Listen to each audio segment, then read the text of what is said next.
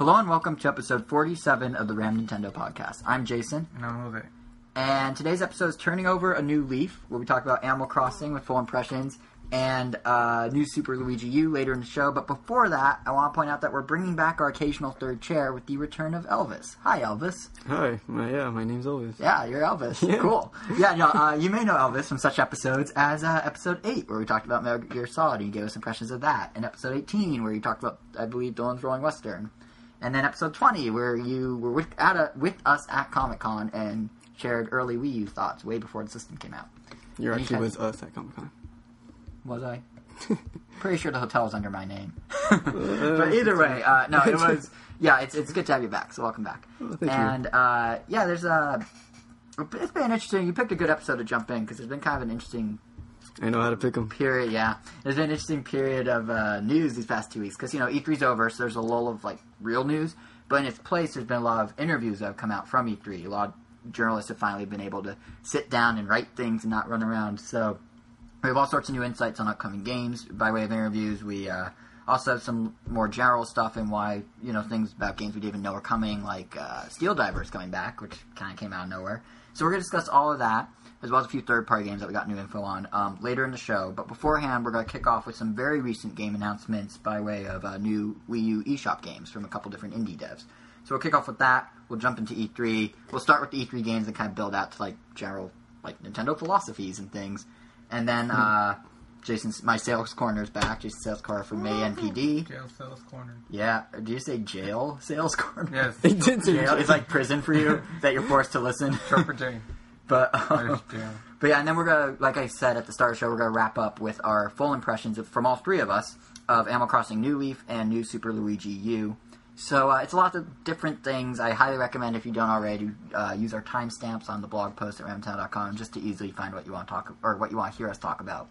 So with that said, uh, anyone want to talk about some eShop games on the Wii U? Maybe, possibly. New ones or old ones or I'm glad that we Upcoming finally have a lot to look forward to. Yeah, there's a lot of really good indie stuff now. I'd say, like out of nowhere this past week. I keep going to the eShop. I'm still waiting for Capcom to release um Dungeons and Dragons Miss. Oh, right. It got caught up in uh, Nintendo's lot approval or something like that, is what they claim. I think they probably got a late start on it. My guess is it was in development for PS3 and 360 first. Then they added Wii U. So now they're just using the excuse of, well, Nintendo's slow, which they're not, as a reason for why. But it's coming. Well, it should probably I want next it. I mean, I could have gotten Yeah, it it's already on with the PS3, PS3. but Right. yeah, exactly. I mean, I could have gotten it already, but I don't know why. it's- I mean, might as well get it on the Wii U. yeah. yeah. I mean, it has the extra gamepad features, so there's Yeah. that. Yeah, Exactly. like, like every But- other single game, like Exactly. third-party game. Yeah, and it, actually, most of the indie games we're about to talk about are in the same boat in the sense that uh, they have, you know, they're on multiple systems, but the Wii U ones will get a little extra something like in terms of gamepad use. So uh, I guess we'll start with the first of the bunch. There's about four of them. Uh, first up is a new puzzle platformer coming to Wii U's eShop called Teslagrad. Tesla is in like electric coils Yeah. because the game uh, is themed around electricity and magnetism and uh, yeah, magnetism. Yeah. that didn't sound right when I said. it. So, um, first of all, I don't know if you guys have seen the trailer, but it Yeah, it- looks gorgeous. Like it's such a cool. It, kind of reminds me of Braid I mean, it, and it how it looks, looks. good, but like when I saw like, I don't know, it didn't really have anything that quite jumped out right away. I like. Well, I'll put it Uh, this way: the could- could- like, I guess the way I want to say, like, there's been so many like indie games that now have come. There's been so many good puzzle platforming, Right. artsy looking. It's lost that- some of its appeal. Yeah, it's kind of turning into like, oh, it's now it's almost like its own RPG. I mean, not RPG, um, first, uh, first person shooter kind of thing. Like, It's oh, like the indie version of a first-person It's another shooter. artsy puzzle platform. Right. But I- I'll admit that yeah, the character himself looked kind of whatever. But I really like. I thought the environments looked really nice. Like they were kind of like a mix of like Braid and like Shovel Knight in terms of like kind of retro but kind of not. Like there was one part they showed like a, Someone is like straight. I up- know, I know. It's straight up pixel art. That's I know. That's what I'm saying. Because there's one part they showed him climbing some like I don't know what. There's a ladder, and to the right of it was like it almost looked like hand drawn pixels. Like it was rock face, but it was like a repeating Oh. pattern in kind of a pixely way. So I thought I thought that was kind of neat. But the big hook, since you're right, there are a million puzzle platformers now. The big hook is that, uh, like I said, it's electricity and magnetism you're working Yeah. with. So there's gonna be a hundred rooms that you're gonna be exploring. And uh, as the story unfolds, you're going to be, you know, getting to new rooms and whatnot. And the story is actually this is a little different than some indie games. The story won't have dialogue. There won't be voice acting. There won't be text. It's literally just So, so sounds so indie. yeah. It's it literally like kind of like um, Starship Damrey. Yeah, kind of like that. Like the developers over at uh, Rain Games, I believe they're Norse developers. I don't know why that would matter, but there you go. uh, they they literally were, yeah, we're all those crazy Norse people. No, uh, no, they were saying that they want so you literally it's just you in the game. Like they're, they're making it as unrestricted as possible. There won't be cutscenes. There's not going to be load times. There's not going to be a heads up display on the screen. You won't know your health or anything immediately. You'd have to, I guess, pause or look at the gamepad or something. But yeah, they're trying to make it really just like it's you in the world. You and Oh my the you and the Tesla coils. So so uh, yeah, it's it's it's coming out this holiday. It's going to be on eShop, uh, PC, Mac, Linux, PS3. They haven't really talked about the gamepad because I mean, like I said, that's like what would differentiate it. But Right. um, they did release one screenshot that showed what looked like either an inventory or a map on the lower screen, which I guess is handy, but kind of undermines their whole "it's just you in the game" if they have like a Yeah. giant cheat system on the lower screen. But I don't know. I'm kind of intrigued. I mean, it's there's a hundred rooms in one giant tower that you're gonna be like kind of working your way up. Kind of reminds me of Lost in Shadow on uh, Wii in that regard Yeah. because it's all one tower. So Can you, have you ever actually ever felt like you're in a game? sure, Animal Crossing to some extent, probably because they are more like coming out to you. Oh, But, it's 3D. I guess. but yeah, uh, yeah, no, I'd say like some. Yeah, I mean like some Zeldas. I think Wind Waker, I really like got engrossed in and like had that whole like. Like when stuff happened, possibly because Link was so expressive with his face. it's like when stuff happened, it's like, oh, whoa, stuff is happening. Like it felt like more, like it resonated more than just like, oh no, Bowser sent a fireball your way or something like that. but that's just me. Um, so yeah, that's uh, that is Teslagrad, and perhaps more noteworthy than Teslagrad, especially in terms of art style, because Jose, you made a good point that it looks nice, so it's not like special. Is uh, this one, which is I don't even know how to say this, Armikrog? Armikrog. That's Armikrog. how I pronounced it. Yeah, it's uh, it's a new tile from the dude that brought us Earthworm Jim. Oh, that one. Yeah, and it's uh, claymation, full claymation. They're doing stop motion for everything. Like Yeah. they're they're filming it scene by scene, and then they'll play out almost like full motion videos that you interact with. Yeah. Every single level is a little set that they build. Yeah, they built everything, and like if you kick started it, I think the Kickstarter campaign, I think the campaign ended. Right, yeah, it ended. Yeah, like, a couple right. But if you kickstart it, you could if you paid enough, you could actually get the props from the claymation, like the Oh, little guys. Oh, and Oh, yeah, that's that was one of the back but, but it's in thousands. Yeah, but still, if you Uh, paid enough. Actually, Okay, if you it's go there. to their Kickstarter page for Armikrog, you can still see the a lot of videos where they actually show you like the process, and you even get to see an entire storyboard uh, or animatic of the whole intro cutscene. Mhm. And then they show you like part of it in stop motion, but obviously they're not going to show you the whole thing because it kind of spoils yeah. like seeing it. But Yeah, it's uh, well the game itself. I mean, yeah, that they don't want to ruin the ending because the thing is, it's a point and click adventure, which means it's very story driven. So they're not they're definitely going to only show you the very beginning. But um, what it, what's interesting about it is not just it's a claymated game, which in of itself is kind of cool, but the talent behind it. It's the Earthworm Jim team. It's a team behind the Never uh, the Neverhood, which was another classic point and click game. So they're they're really just like re- also stop motion. yeah, also stop motion. So they're basically taking Neverhood and making the spiritual successor with uh, Armor Krog, or however you say it. Armikrog? Yeah. Yeah. The developer really likes um, characters with skinny heads and big torsos. Yeah, yeah. He's uh, literally the main guy of Armikrog, which is a space explorer named Tommynaut. He looks basically like Earthworm Jim, Mm. but not a worm.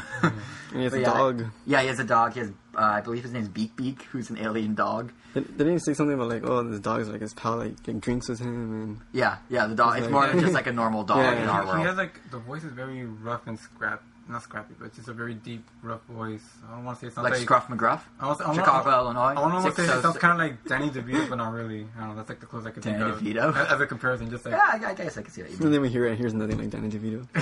I know that's just like off the top of my head. but um, yeah, in terms of gameplay, because I mean they're being quiet on the story because point and click you want to experience story for yourself. But in terms of gameplay, they're trying to make it basically it's essentially a run of a mill point and click, just a really good one. Probably find your items. You have to see Yeah. what it interacts with. Yeah, they're promising puzzles for all that, like you said. Uh, that there's one gonna be- game, make mechanism, make your little robot. Oh, Which me- game? mechan- mechan- mechanism. Make, it's another point. I'll let you guys figure out how to pronounce it for a while before I. Me- jump oh, in. mechan- mechanarium. Mechanarium. oh, it's another point in. Cool. Yeah, Yeah, little- little well, that's how a robot. lot of point and clicks are, Sounds especially cool. like these older like '90s style ones, which is what this kind of is. But uh, yeah, I mean, they're promising the same sort of. You know, you have the witty story, the memorable characters. I mean, obviously, we already remember the lead characters, or and we don't even know much about the game. But um, Dog's cool. yeah. So it, honestly, the most interesting part to me, I mean, yeah, the game itself sounds cool, but it's interesting that Nintendo reached out to them. Like the the studio that's making this is Pencil Test Studios. They're like the Neverhoods team, kind of reformed, and Nintendo saw the game at E3 and then contacted them saying, "Hey, do you want to bring it to Wii U?" And the developer's like, "Oh, well, okay, sure, we'll bring, we'll make it a stretch goal." And then the stretch goal is met, so now it's coming to Wii U. I mean, they seem kind of enthusiastic about it, and they actually went out and Well, made yeah, their but my, own. but my point was they're not like they didn't plan it. No, yeah, yeah. It wasn't until Nintendo approached them, which says a lot about Nintendo's strategy with indie devs. Because it used to be Nintendo would just accept what comes their way, and it's like, oh well, we'll accept it, but we're not going to charge you for a, a dev kit or whatever. And now they're actually going out of their way to say, hey, we want this game on our system, let's make it happen. Like it's they're really progressing pretty quickly. You saw potential. Yeah, they do spot potential, but uh, Just fit with Nintendo as a this whole cartoony That's true. world. it's a perfect fit for Nintendo. Yeah, and it's obviously going to be using the gamepad in some No, different like ways. they don't have to, but it's nice. Yeah, that they they're are. actually doing some cool stuff. They posted on their Kickstarter some like early concepts of what they might do. So uh, they're really just sketches with like little notes. So Oh, it's yeah. not 100 percent sure that this is what they're going to do, but what they're thinking is the touchscreen. Um, generally speaking, on the gamepad is going to be your inventory, but it's not just going to be a menu. It's going to be the stomach of Tommy, So not think the like, alien. um, Oh, like Kirby, yeah. yeah, like uh, Infinite.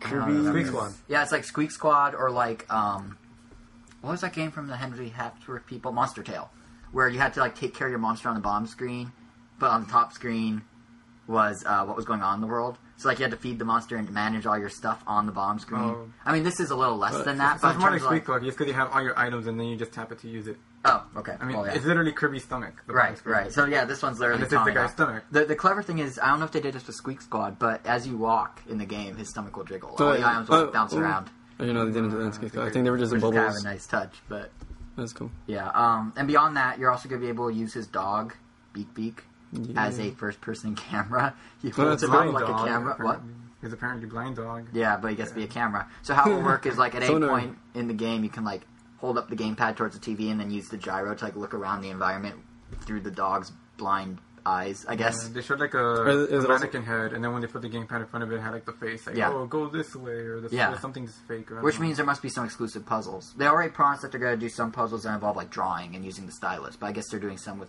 Beak Beak as well. There's also So- like in his point of view, like it, since he's all small, what do you see like? Yeah, it's like legs. well, how no, how it works is like uh, at least in the sketch they showed one sketch, so take it as you will. But uh, it was him holding up the dog almost like a camcorder to his face. Oh, And, so like, he's, he's holding the, dog. Yeah, Oh, okay. so it's it's kind of ridiculous, but Yeah. but yeah, I don't know. Overall, the game to me sounds pretty fantastic. Like like you said, Jose, it's perfect guess for Nintendo. more a way to appreciate the environment, the Yeah. gyro. Oh yeah, yeah, for that definitely. I agree. Oh man, I wonder. That sounds like a lot of work if they're gonna do it in stop motion. Oh, I could, Oh I could- yeah, it's probably only certain Yeah, puzzles. yeah, it's probably gonna be like, oh, you could only use it mo- and only move it this much, probably. But I mean, Yeah. for those kind of games, you don't really have. I already to. see Easter eggs as it. yeah, they're gonna do so many Easter eggs. I bet there's gonna be like an earthworm Jim Oh, yeah. figurine in the corner of the room or something. His So, toy. yeah, I'm assuming, yeah, they have His the chewing rights to it, toy. right? What? Well, the guy owns it. I think I don't even know who owns Earthworm Jim I don't know anymore. how It used to be. Interplay, then they became Atari, then Atari went bankrupt. I, I have no idea. But either way, Definitely a must buy. yeah, Armikrog sounds super cool, and I'm super excited. It, uh, I don't believe it's coming out for quite a while though, so No. I don't know. We're just gonna have to sit and wait. Um, keeping since we're on the topic of 2D, kind of side-scrollery games, uh, we might as well now's probably a good time to bring up a game that did not go through Kickstarter. All these other ones did, but uh, there's a new game from the guy behind Conker's Bad Fur Day, a man named Chris Seavor, and he's creating this platformer of sorts for both the Wii U and 3DS eShop called The Unlikely Legend of Rusty Pup. It's gonna be dark, but it's not gonna be adult like Conker. Like the story will be dark, but it's not gonna have gore. It's not gonna have overly like sexual things or So over the top. So depressing, go- like, oh, here's this puppy. I guess, Uh, yeah, because like you're His the- doggy parents died. pretty much you're helping this. It almost looks like a unicycle, like in the concept art I saw, and you're helping it like navigate the world and stay safe.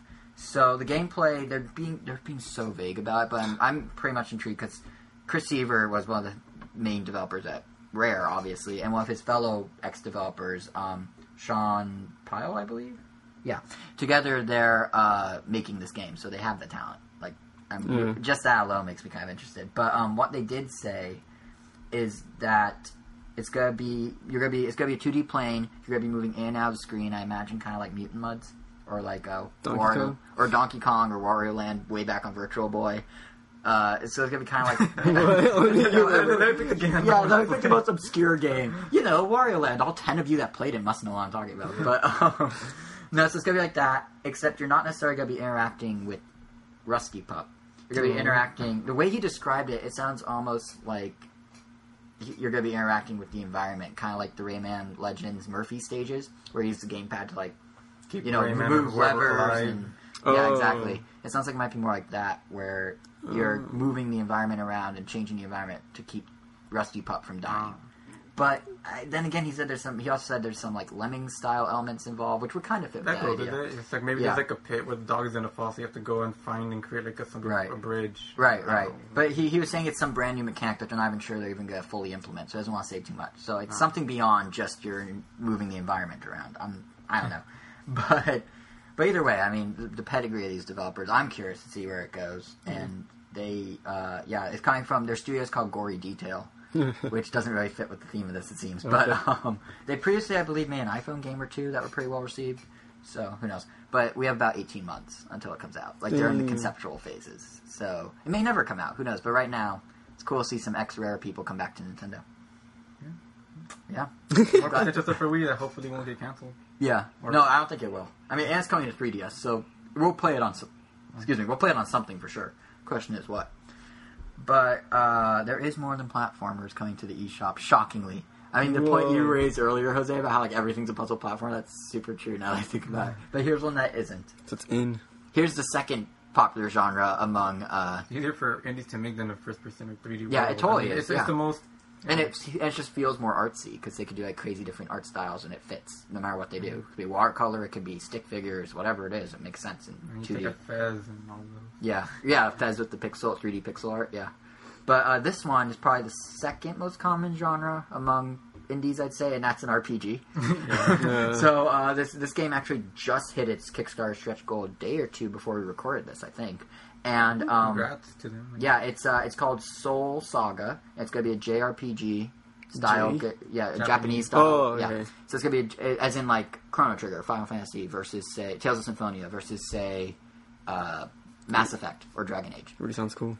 So yeah, it's gonna be uh, coming to the Wii U now, thanks to the stretch goal, and it's very '90s inspired. They're promising, uh, you know, a battle system is kind of like a mix of Chrono Trigger and Final Fantasy X. That just give you an idea of how, what. That's what he said. That's what it says on the site. no, I know, but I've never played Final Fantasy X, and Hey, those are very common games. No, I I guarantee, I, guarantee most people that listen Oh, are no, like, no, no, oh, okay. no, just just me for say so that that doesn't really tell me anything. Well, here I'm going into more detail. Uh, so, okay, basically, it's gonna be uh, there's no random encounters, so that's already drawing from those games. There's no random encounters. You see everyone before what? No random encounters like Pokemon. Oh. Yeah, it's gonna be you The see other the part enemy. of Pokemon. You see Yeah. the enemy. We can't avoid them. Right, right. It's like how you could avoid The trainers. grass. It's gonna be like how you could avoid trainers in Pokemon. Like you could see, or like in Tales of Symphonia, how you can see the enemy as that blob Yeah. off They in the just distance. touch them in contact. They Right. appear randomly, but Right. It's gonna be like that. And then what they're gonna do on top of that is when the battle begins, it is turn based as normal, but it's uh gonna be more layered than just you are told go attack that guy and you hit A to attack him. Like they're doing all sorts of different things involving elements. So if you use an electric attack, it might be stronger against something or weaker against something, which is kind of Pokemon-ish. Pokemon.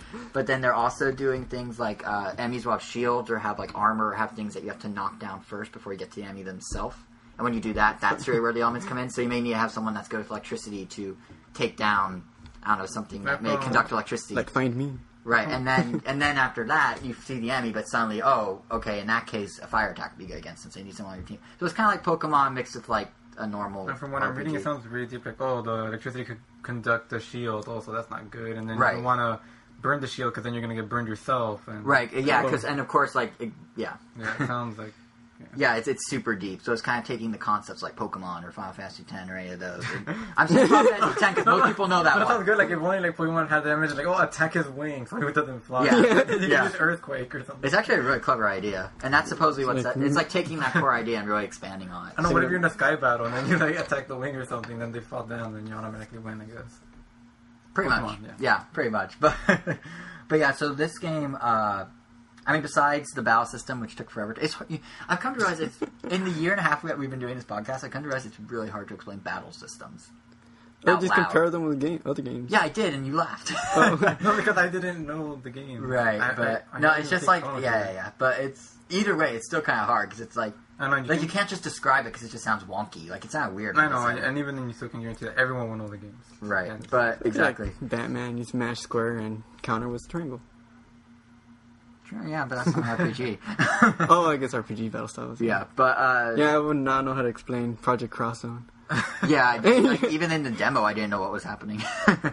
like it took me like half the demo. Like I had fun, whatever was going on, I enjoyed it, but it took forever for me to figure out what was going on. It's like Actually, a, really simple, like but real time. Yeah, I don't know well, how to explain it. Yeah, exactly. Like once I once it clicked, I was like, oh, but it Mm. took a while to click. But back to uh, Soul Saga for a bit. There is more to it than battles. That I feel like we should probably touch on. I know, right? So the whole thing's got a kind of anime, cel shaded art style. It's got to be 3D, so it's not going to be sprites, which are something that uh, in, indie devs usually lean on a little too much.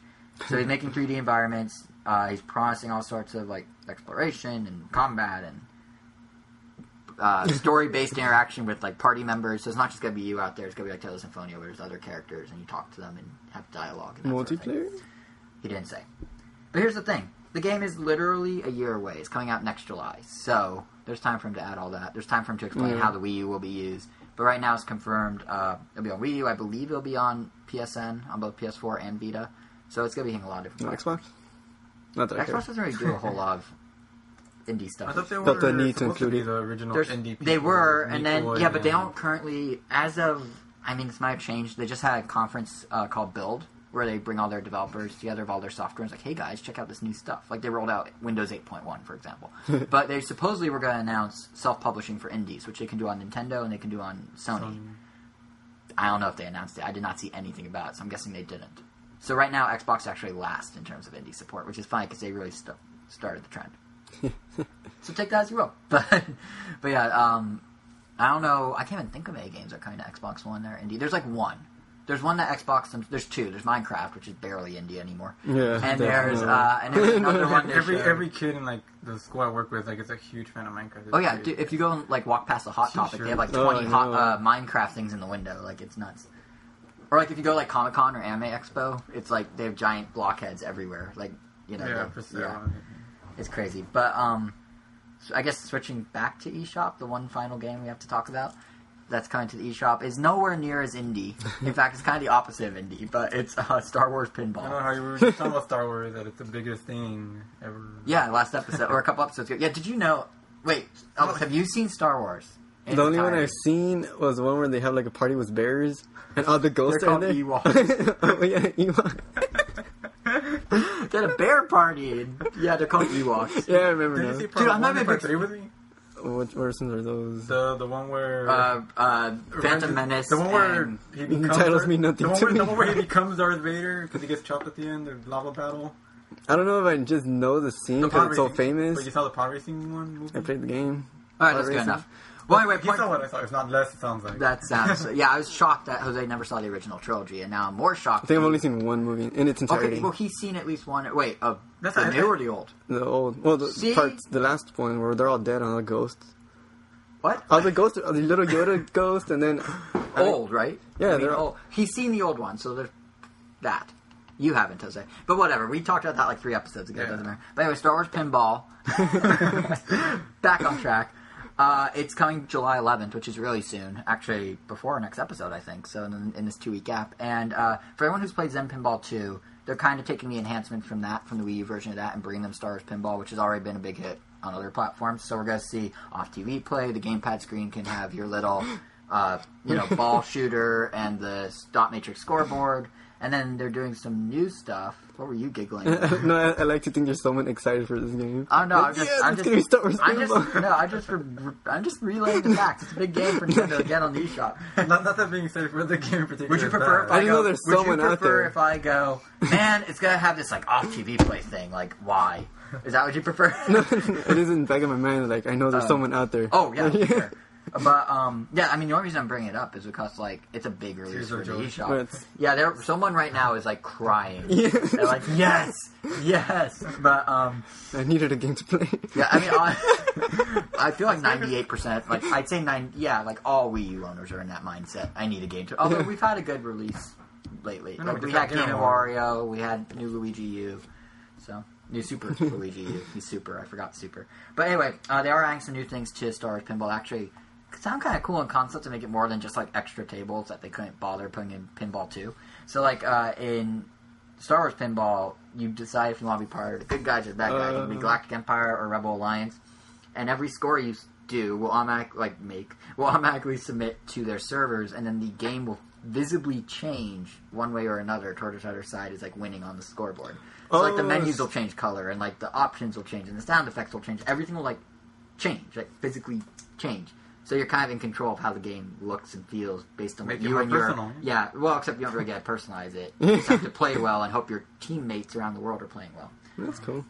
Although, of course, if you want to not partake in the craziness, they also have just normal online leaderboards between friends. So, but uh, yeah, the whole thing, unlike Zen Pinball 2, which was a free to free to download and you pay by table, this one is going to cost ten bucks up front. Which I don't know. Yeah. To me, I kind of almost prefer that because, like with Zen Pinball 2, they basically gave you a platform, and then you pick what you want to install on it. So to speak. Yeah. you pick your tails, but each tail is like three bucks. But if, if Star Wars Star Wars Pinball comes with say four or five tables, right there, it's already worth the money because Yeah. you're already getting a better deal. So I don't know. I mean, have you have you of you played Zen Pinball too? I played every demo I've, that's been available. Yeah, to I, me. I, I played all two minutes of it before it shut me it's out. pinball, it's well made. I mean, they you can Yeah. tell they put a lot of effort into it. I mean, it's. Yeah, I mean, I, li- I liked it, but I didn't. I like I wasn't drawn to buy a specific. And I, I feel like when I play I kind I'm kind of excited to just try it, but then I'm Right. like, well, I guess I don't really enjoy pinball that much, like in itself. It's weird because I love po- Pokemon pinball and I real life. love Metroid Prime pinball. Like both of those games are Oh, yeah, amazing. yeah, I know, Pinball is awesome. But I don't know what. story. I think Zen. Maybe it's just because we're not into the themes of Did it. Like fight Zen Ridley? Pinball Two had what? Oh no, I mean when you fight Ridley or. Oh yeah, yeah, yeah. But uh, Zen Pinball. Prime. Yeah, and Metroid. No, you fight Metroid Prime. Yeah, I. I, Yeah. yeah. I know. Uh, do you fight Ridley? That- I remember fighting really, but You definitely fight. You fight an Omega Pirate and Metroid Prime. I don't remember. okay, maybe I just implemented that memory. But anyway, what was I No, saying? the themes. Yeah, I guess like we care about Metroid, so we're. We care about that Metro. We care about Pokemon. We're not, We're not that big on Marvel right, or, or Plants vs vs. Zombies. Jinx. Oh, I We're- mean- we're six. Jinx, you owe me a soda. But no, uh, I wish I could play the Mario Pinball table in Animal Crossing else, but Yeah, that'd be cool. Wait, did you say Mario Pinball? That one wasn't that good. I No. tried a demo of it at some. no, event. it's just a No, normal it's the pinball, pinball table. table. Oh, It's a I thought you said pin- Mario Pinball. Oh, Mario no. Pinball was the weak link in Nintendo's pinball chain. like, but Metroid was good. Pokemon I have a good. real Mario. I have a like, No, no, no. I mean table Mario that- Pinball Advance for Game Boy Advance. Oh, that It was one. weird because the camera was super zoomed in, so it was like, No, we never played. yeah, it was super. I played a demo at I don't even remember some IGN event, I think. It was super zoomed in, like super zoomed Remember in. the graphics so cool? it, it looked really good in three in uh, for a Game Boy Advance game. Like it looked First three- person view of the ball. Yeah, it looked 3D, but like the camera was so close you couldn't see the table. So like you didn't know what was happening until you hit the obstacle or until Oh. you like fell off the table. So and you puke. well, I mean, it- no, it's a tiny screen. I don't think you're getting motion sickness, but Well, I'd just be surprised how many people True. can't handle it, can't handle the 3D. yeah, but well, yeah, but that's that's That's stereoscopic versus. Yeah. Yeah. versus Game Boy Advance Mode 7 sprite work. but, um, yeah, I don't know. So, if you're into Star Wars or if you're into Zen Pinball, Star Wars Pinball is basically the must have of the summer until Pikmin. You're your definitive Star Wars pinball experience. It's your only Star Wars Pinball experience. but yeah, that I think that pretty much wraps up uh, the new eShop games we're going to talk about. Like, it's cool. To me, at least, it's really cool that all these indie games and then Star Wars Pinball are, um, are actually, like, hitting Wii U. I know a lot of them are either rapidly. getting Wii U stretch goals or it's always PC, Mac, and Wii U. Yeah. Mac. Yes. And what's Yeah. interesting about, Like, like, there's some other RPGs we didn't even mention that. Like, I mean, there's still their Yeah, Kickstarter's there's still some that haven't happened. There's one called A Hat in Time, which Yeah, I'm that- that purposely one- not bringing yeah. up until it's Waker one? official. Yeah, the one that looks like Wind Waker. Yeah. Yeah, it made its Kickstarter, but they're not. They're waiting for a developer. Yeah, I mean, way, a publisher. a few like way back before E3, I think like in May, maybe in April, we asked listeners, you guys, um, Yeah. if we should cover indie games as they get announced or as they are confirmed for Wii U. And the, the thing, I, the vibe I was getting is confirmed for Wii U, which is why we haven't talked Yeah, it about makes it. sense. Yeah, because Yeah. they definitely want it to come. Like, they right, really but there's no way in there. Yeah. So it just it makes more sense. Like we don't know if a Hat in Time's coming to Wii U, but as soon as it does, we'll obviously break down what it what it is, Yeah. what's so cool about. Because it is really cool. It looks.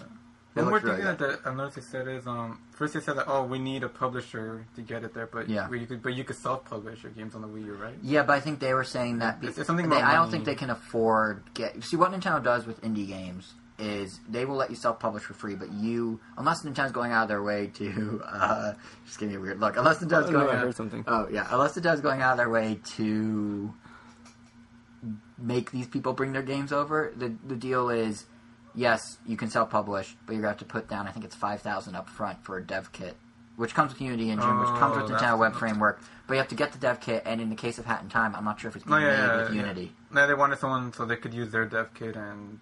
Right, and I think, and I'm pretty sure it's not built on. Is it built on Unity? I don't even know. No, I don't think so. But so yeah, so they'd have to port it to Unity or from the ground up figure out how to bring it to Wii U. Because the thing with Unity is it comes for free with Wii U. So if your game's made in Unity already, that's why we're seeing so many indie games all of a sudden. It's Yeah. because it's really easy to port. Anyone can download Unity. You can download it right now. Yep. And build a game bring it to the Wii U, and then we'll cover it. In fact, if you want to build a game, bring it to Wii U. Let us know, we will interview you. Yeah, I'm serious. We can get exclusive. Uh, Any game developers listening to Nintendo. I'm sure someone Yeah. somewhere, maybe. Hopefully. Hey, I know for a fact that once, one time at least, a Nintendo person did. Oh. we we uh, someone in the treehouse, someone in Nintendo's Oh. treehouse, the localization team. I don't know if he ever followed through, Yeah, but I uh, know that yeah. he was given the card. Oh, yeah, yeah, yeah. I was Yeah, there. at, at Comic Con last year. Yeah. yeah, set Danny right next to you. Yes, you were. That's right. uh, but uh, yeah, so that's indie stuff. Of course, the bigger story of the past two weeks has probably been the the fallout of sorts of uh, E3. E3 2013 was nuts. If you haven't, if you aren't caught up on that, I don't know how that's possible. There are some people, like Jose Yeah. went to Target and he had no idea Smash Brothers. had Oh yeah, I went, no, I, I, no, I, I, I had no, idea. I had an idea, but I went to Target to get Game and Wario, and there was someone that I guess literally had no idea what happened in E3 at all. well, and, let me rephrase. Oh, sorry, go and, ahead. and, and, was, and I was getting together. Oh wow, like this game's coming. They didn't even have WarioWare out there. I had to tell them like, oh, this game is out today, and they're like, oh really? And then they took it out, and it was like. Dude, Best Buy's worse. and then Best they Buy opened the box, it. and they're all still like shrink wrapped, and they had to like separate it. Right. They're like, oh, there's a new Wii U game coming out. Like, yeah, it's, it, it, it looks pretty. Fun. But see, that's understandable. No, I'm talking about anyone listening to a two-hour-long Nintendo no, dedicated but no. podcast probably knows about E E3. No, no, no, no, no, no, but then they're like, um, like, oh man, I hope they make a Smash Brothers one day, and they're like, oh yeah, like they announced one during. Did he like E3. flip out? Did he do backflips down the No, aisle? well, he was like super ecstatic, Yeah, and, and, and then they're Did you tell Mega Man's in and he like cried? And they're like, oh man, do they have footage for it? Like, yeah, there's a whole trailer, and like Mega Man, like, oh my god, Mega Man, I wanted that character to be in Right, right. And then Wii Fit Trainer, and he was really excited about Wii Fit Trainer. So he was like, really, no way. Surprised he even knows what we so, should yeah, is. so yeah. we- I just made his day right But yeah, no, about Game and Wario, you bring up a good point. Uh, Best Buy isn't stocking it at all. None of the Best Buys in my area sold it, and I was talking to one of the employees, and he was saying, yeah, there's not enough demand for the Wii U to make us sell the game. Which What? is nuts. That's Considering Nintendo, ju- it sounds a little wrong, but he knew Illegal? so much about Animal Crossing. We were chatting about Animal Crossing for 10 minutes. And then I was like, so where's Game and Wario? And he's like, like he was telling me like, oh, I upgrade my house. Once you get seven million bells, you do this and that, and he like knew everything. It's like he was like literally a walking, talking game facts. but um, but once I uh, mentioned Game of War, he's like, oh yeah, we didn't get. it. I actually downloaded it from uh, at midnight from the eShop because they told me we weren't getting in. The nearest like the nearest Best Buy that got was like on the other side of LA. So there is a Best Buy they got it. Yeah, but most of them aren't Oh. due to lack of demand. He said unless someone pre-ordered it, they didn't get any. Wow. So they're not expecting. gonna which is, affect and I know a sales. guy. There's How a guy I know in expect people Jersey. to demand it if they don't see like, oh, Game and Wario's on the Wii U. I know, and I, one. it, it doesn't make sense. And I know there's a guy in New Jersey who had the exact same experience. Oh. A guy I know on Twitter. So, um, yeah, I, Random people. Well, no, I actually know him from way back in the Nintendo forums. He's a staff writer over at uh, Nintendo World Report now, uh, NintendoWorldReport.com. Connection. Yeah, he, uh, yeah, he was a sage alongside me Oh. back at the Nintendo forums. Yeah. He's a cool dude. Anyway, E3. The, I was going on some set Mario about how Kart. there's E3 news. Yeah, so what we're going to do, we'll break it down with individual game news and then work our way to like broader things. So, You guys didn't because there are a lot of interviews, and some interviews talked about games, and some talked about more like Nintendo's philosophies. So probably games is where it's at first. So, so Mario Kart, like you said, Jose. Um, last episode, well, this is really just a follow up on last episode. You weren't here for this, Elvis, but last episode uh, we talked about Mario Kart 8's demo because we had the chance to play it. Which reminds me, if anyone hasn't listened, we do have hands on last episode with Mario Kart 8, Mario 3D World, Donkey Kong Country Tropical Freeze, and Wind Waker HD. So if you're curious about those games, go back and listen to that episode. We'll wait. You can just pause us. We'll be guys here as long as you need us. But what? Did you ever record any footage? Uh, I took a Vine video, Oh, that's cool. six seconds. Really? Only two of which were actual gameplay. The other four were like, look, here's a line. Look, here's a No. slide. so That's what's important. It is. but um, yeah, so we talked about how in the demo we didn't see a blue shell, and we weren't the only ones that noticed that. Turns out uh, everyone noticed that, and it's because there was no blue And shell. Everyone temporarily celebrated. Yeah, everyone's like, "Oh, no blue shell," but No. yeah, there's no blue shell in the E3 demo, and the reasoning for that uh, we now know is that Nintendo's not sure what to do with the blue shell. So uh, There's not MTV really much. What? Not much different from every single Mario. No, it's actually pretty different. Uh, they went into this whole in-depth analysis with MTV Multiplayer, uh, which Oh, is MTV's gaming yeah. blog. What, oh, what, yeah. what, what they could possibly do. Oh yeah, yeah, yeah, yeah. You're Only so much. Yeah, but they're trying to figure out what's best. Uh, so in this MTV interview, uh, the producer of the game, Hideki Konno, and its director, Kosuke Yabuki. Yabuki. I Yeah. think I'm finally getting these these accents down a little. uh, he the it two. with the Spanish. that Oh, that me. works, that Uh, How's that help me? I don't know Spanish.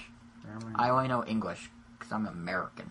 Actually, just because I've never properly learned another language. But but no. Uh, so two of them were talking on TV, and they said yes, the blue shell's back, which is expected, but is Mhm. kind it's of a staple. yeah. It's, it'd be weird to Wait, get was it rid it. Super Mario Kart?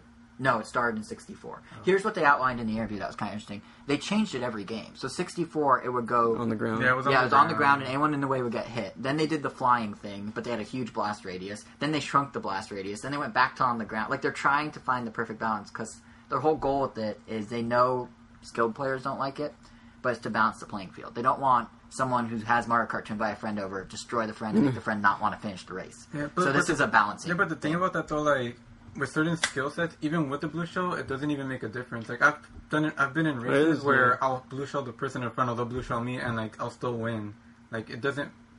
If, But it if, helps. if the gap is that big, it doesn't make a difference. But it and if it's really short, it just feels so cheap and but it helps. undeserving. I mean, I think in their mind it helps, and it does because let's say they, they- okay, they have better items in the game. I feel that provide that purpose, like the lightning bolt, like And the it's bill. everybody- Right, or like, like. I mean, it, it even has more strategy. You could time you could time the lightning over a gap, or Well, you the could also- bullet bill, right. or I mean the blue shell. It's kind of out of your control. I mean, well, see, I think they to some extent agree with you. Or sorry, you're gonna say. well, I something mean, I think like the best thing they could do is kind of put it back how it was in Double Dash. And Double Dash, I don't You know if it was on it. purpose, but it was dodgeable. right, right. I Like, you, you, that. had, you had to time like a You timed a button pre- a jump. Drift- no, you have to time a drift boost. in Oh, was the- it dri- I thought it was a hop. Oh, no, there was no hop in Double Dash. Was there? No, yeah, like on certain turns, or if you're just drifting, like the homing shell will hover above you and then just go in on a straight shot. And if you drift boost in the right moment, you could like dodge it.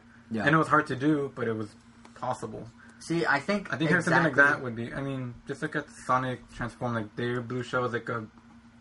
I don't know. It's a swarm of bees. that Everyone goes could in get front of hit. everybody, Uh-huh. and they can hit. eh, They can hit everybody, but it's very dodgeable too. Yeah, I think exactly what you're describing, like the which one's best sort of thing, is why they don't know what to do and they didn't put it in E3 Right. down. Because I mean, he said that they're trying to figure it out. They're still trying to balance it. They don't, but they simply haven't come to a decision. And so they're like, well, we'll push the demo out without it. But it's funny that like everyone knows. I I mean, mean- that was the first thing you said about Mario Kart when you gave your impressions, wasn't it? Yeah. Right. There's no blue shell. Like that's literally the. He wasn't like it was fun. He's like, Well, there's no blue shell. I mean, not only that, but also like I mean, they've already said that they have 12 races in the game, so I'm still worried about what other items they could have. Because more Right. races in the game mean more people in the back, meaning like More you're blue get shells. like Yeah. giant mushroom. Then Yeah. the just And honestly, that's what I didn't like about Mario Kart Wii was there's so many in the back. I mean, if you're if you're in that, the, like, if you're in the middle, if you're in the middle, you're gonna like get destroyed by so many things. Yeah, exactly. That's why, like, honestly, Mario Kart Wii compared to DS and Seven, I did not like nearly as much for that reason. Was I didn't like the up in player count. It didn't seem as much of an issue when I was watching you play uh, Mario Kart Eight at the Best No, Buy well, no, event. because the items were balanced. Like there was Right. no Thunderbolt, there was no like, giant mushroom. they had the ink, the squid. no, no, yeah, but the ink. The I mean, blooper. the- The blooper. the- I mean, the, that doesn't do anything. Ink I know. squid. Well, I mean, Ink squid. it- It's pretty good in Squink. some stages, but Brown these stages didn't mushroom. give you many places to fall down. The Yeah. ink squid on the 3DS they Ink improved. the ink Blooper. We just established his name is Blooper. blooper blooper on the 3DS was way more effective than he was on. Well, Blooper Whatever makes sense on a tiny screen, not on a big screen. Like Blooper can. No, no, no. On the no, that's it, on the DS. Like I remember, it didn't really block that much, but on the 3DS, they made the ink splatter like Oh, yeah, way yeah. bigger and more annoying. Right, right. is good. But so I don't know what's gonna happen exactly with the blue shell, but we do have confirmation, courtesy of MTV of all places, Yeah. that it's because when I think MTV, I think Teen Mom, and then I think blue shell. So courtesy of, courtesy of Maybe them. music. Just Yeah, no, playing no, in no music, no music, anti music. Seriously, last time they played a music video was probably like TRL days, like 2002. But um, yeah, he also mentioned another thing that was kind of interesting is that before they settled on this isn't really like a new fact about the game, just kind of an interesting what if. Before they settled on the whole anti-grav thing where you could drive on walls and ceilings, they were actually considering doing something in parallel to being underwater, and that was being underground. They were originally toying with the idea of putting a drill on the front was of the car to and say you that, drill what- underground. Which How can you see ahead of you? I don't know. That's probably why they didn't do it. I mean, but uh, I could picture maybe like half the car is underground, the other half is like you, you're drilling on half the surface. It's like you're kind of drilling upwards and Yeah. downwards, but you're yeah, the only thing I could think of is it'd have to be sort of like how Sonic Colors had the the wisp that did drilling, where like you could kind of see your layout and your world around you Oh, as you were drilling. weird. But that'd be weird because the cart, the like camera would have to zoom out. of the world. Yeah, I don't even know how that would work. By the way, why? I don't know if anyone listening. I'm just pointing this out because you might be hearing it listening at home. Are there fireworks going off at your house? Like, what is going on? Uh, there's random fireworks. Yeah, next Yeah. week is Fourth of July. People. yeah, don't- they're getting a bit of a jump start, aren't they? yeah, they're crazy. Yeah. Yeah. well, anyway, uh, so yeah, for pre-show. any apologies for any pre-show. apologies for any banging. Those are fireworks. And also, if you hear buzzing, it's like the hottest heat wave since the '90s in the West U.S. right now. We're in LA, so we have a fan going. So if you so if that's driving you crazy, it's I'm sorry, but we don't want to be dehydrated and die. I bet not everyone who never noticed it now Now notices notices. it. I know, I know. But for the one or two people who did notice and were like, "What is that?" Now they have Oh, closure. true. Now they can sleep. about it. Forty minutes in. And Yeah, now they have closure. But uh, looking at beyond Mario Kart, let's get, I guess, back into the new E3 news. something- Yeah, beyond Mario Kart, there's uh, Super Smash Bros. for Wii U and 3DS. That comes out after it, and interviews have revealed new details on that as well. Sakurai actually has been giving, the head of the series, uh, Masahiro Sakurai, has been giving a Mm. ton of interviews. Like, I think he Some alone. of it would just sound like bad news in a way.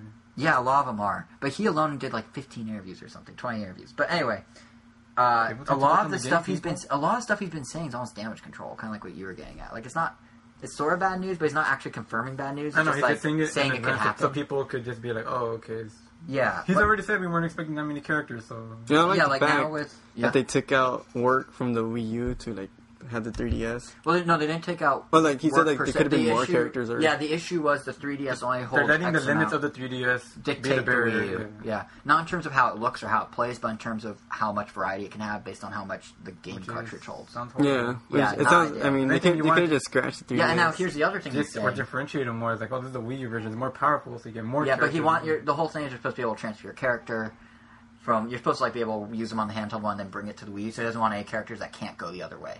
Yeah, I'm sure once we have a better idea of his vision of these games and how they'll connect, it'll make more sense. But right I now, all these makes sense. sporadic like tidbits. I hope it makes me go like, weird. oh, okay, this is actually gonna work, and not like, Yeah. no, they should just not make the 3DS version. Yeah, well, here's what he's been saying lately, which might make you go, uh oh, even more. So he's speaking with a site called Now Gamer, and he revealed that time constraints in development, in the Oh. development Now there's time process, constraints. are well, they're Can't they just delay like every other game? Yeah, to what My 2018? Brawl was delayed like. Yeah, they probably will. But he's saying time constraints are causing. It's not. It's not necessarily time constraints in the sense Honestly, of Brawl's the one of the few games I would let them take as long as they want. right, right.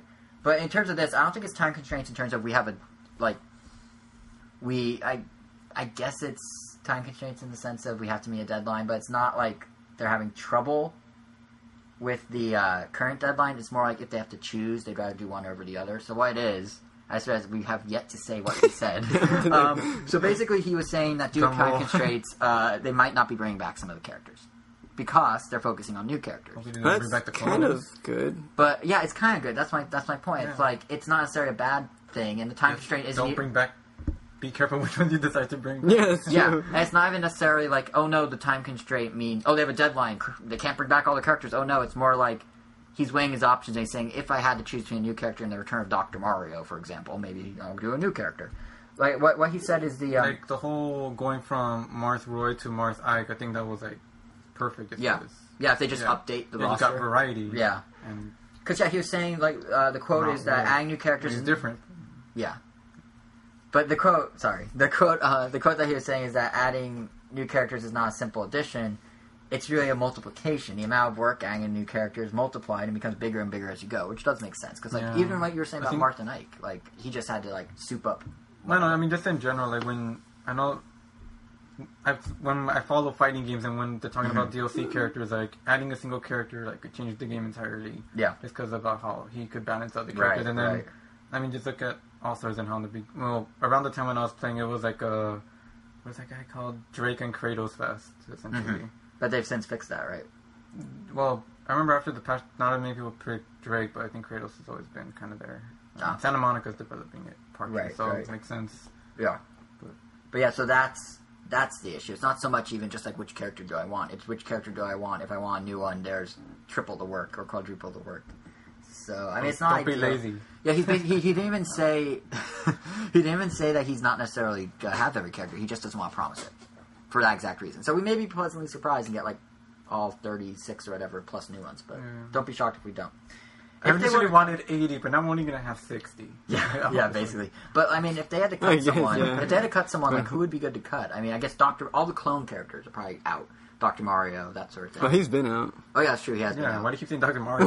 no, because I remember thinking how dumb he I was. mean, I mean, Yeah, that was really I mean, dumb. if I had to like kind of like single out some like I don't I wouldn't want him to get rid of Ganondorf per se. I would just want him to change it because he's essentially a clone. He's a different physics. I don't think they're Yeah. gonna get rid of that Ganondorf. I mean, they're I not don't gonna think get so rid of. Them I either. just hope they change him. I mean, Wolf, they could probably get rid of him. They're good. I mean, it's Wolf, and Falco, obvious. Wolf and or Falco will probably be gone. I feel like and the Leaf Fox. Yeah, when Falco's like he's been in two though, so I feel like, like oh no, he's been in two. He's been in more than two. He was all the way. Falco's been there. GameCube since- and Brawl. Wasn't he in 64? no, no. Who were the unlockables in 64? Luigi. Ness, Jigglypuff. Captain Falcon, and Jigglypuff. Oh, Captain Falcon. Falco, Falcon. I took I, I, I took off the N and thought it was someone else. One's human. One's human, one's human and drives futuristic cars. One's a bird that flies a futuristic spaceship. And They're not that tuning- different. I guess. I'd be sad if they got rid of Toon I mean, but I, I can mean, see, he's, he's a cool Yeah, character. but I can see him he, getting he, rid Yeah, of I it. can he, him was, he was the fun version of Link to Class. Yeah, and I feel like the Pokemon they're going. I mean, they'll redo. just update him. Oh, Yeah, it's obvious to see like which ones are coming back. Like obviously Luigi, even though he's not Yeah. announced. Yeah, right now, there's always like, like oh, Yoshi. Yoshi. Come back? yeah, yeah. It's like the main. I Like- think because he made a quote. He had a Oh, quote Rob to. come back. He only came. Oh, Rob, I don't know. Right, yeah, Rob might be a little. I know. I mean, Rob even came out in Mario Kart DS, and then he never. I, I thought Yeah. it was like, oh, cool. Rob was gonna be in every everything. Mario No, Kart no, they No. dropped him fast. But Like, Funky uh, Kong was also a one-timer. right? in Mario Kart Wii, yeah, He was Uh, also in baseball. yeah, and baseball. Well, baseball had like a million characters Yeah, because yeah. you need that many for a baseball team for a baseball game. Goombas. But uh, what was I starting to say? I was I going don't to say know, they something. confirmed they had psychic powers. What? Goombas had said, "Oh, right, because they could." Oh, yeah, yeah. yeah.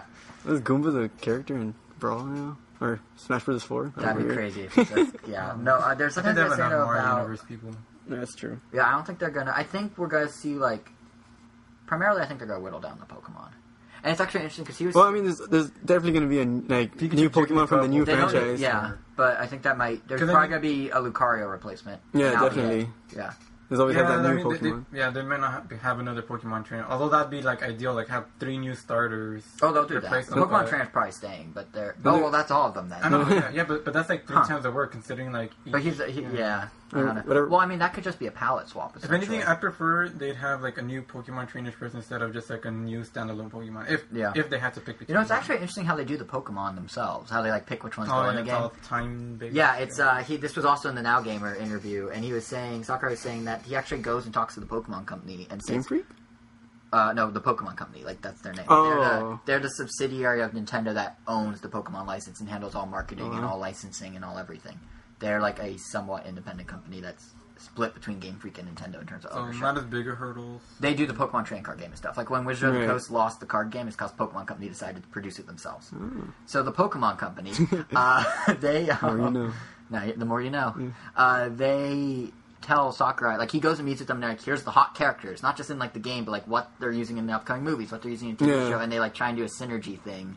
Where unlike you know with Nintendo characters, like oh obviously this one's popular because he has this game, but Pokemon's so much harder, so he goes Yeah, and like he Lucario pulls- was there because Yeah, he had like, his own movie. Yeah, 'cause he had the movie. Lucario He had the movie. of Mew.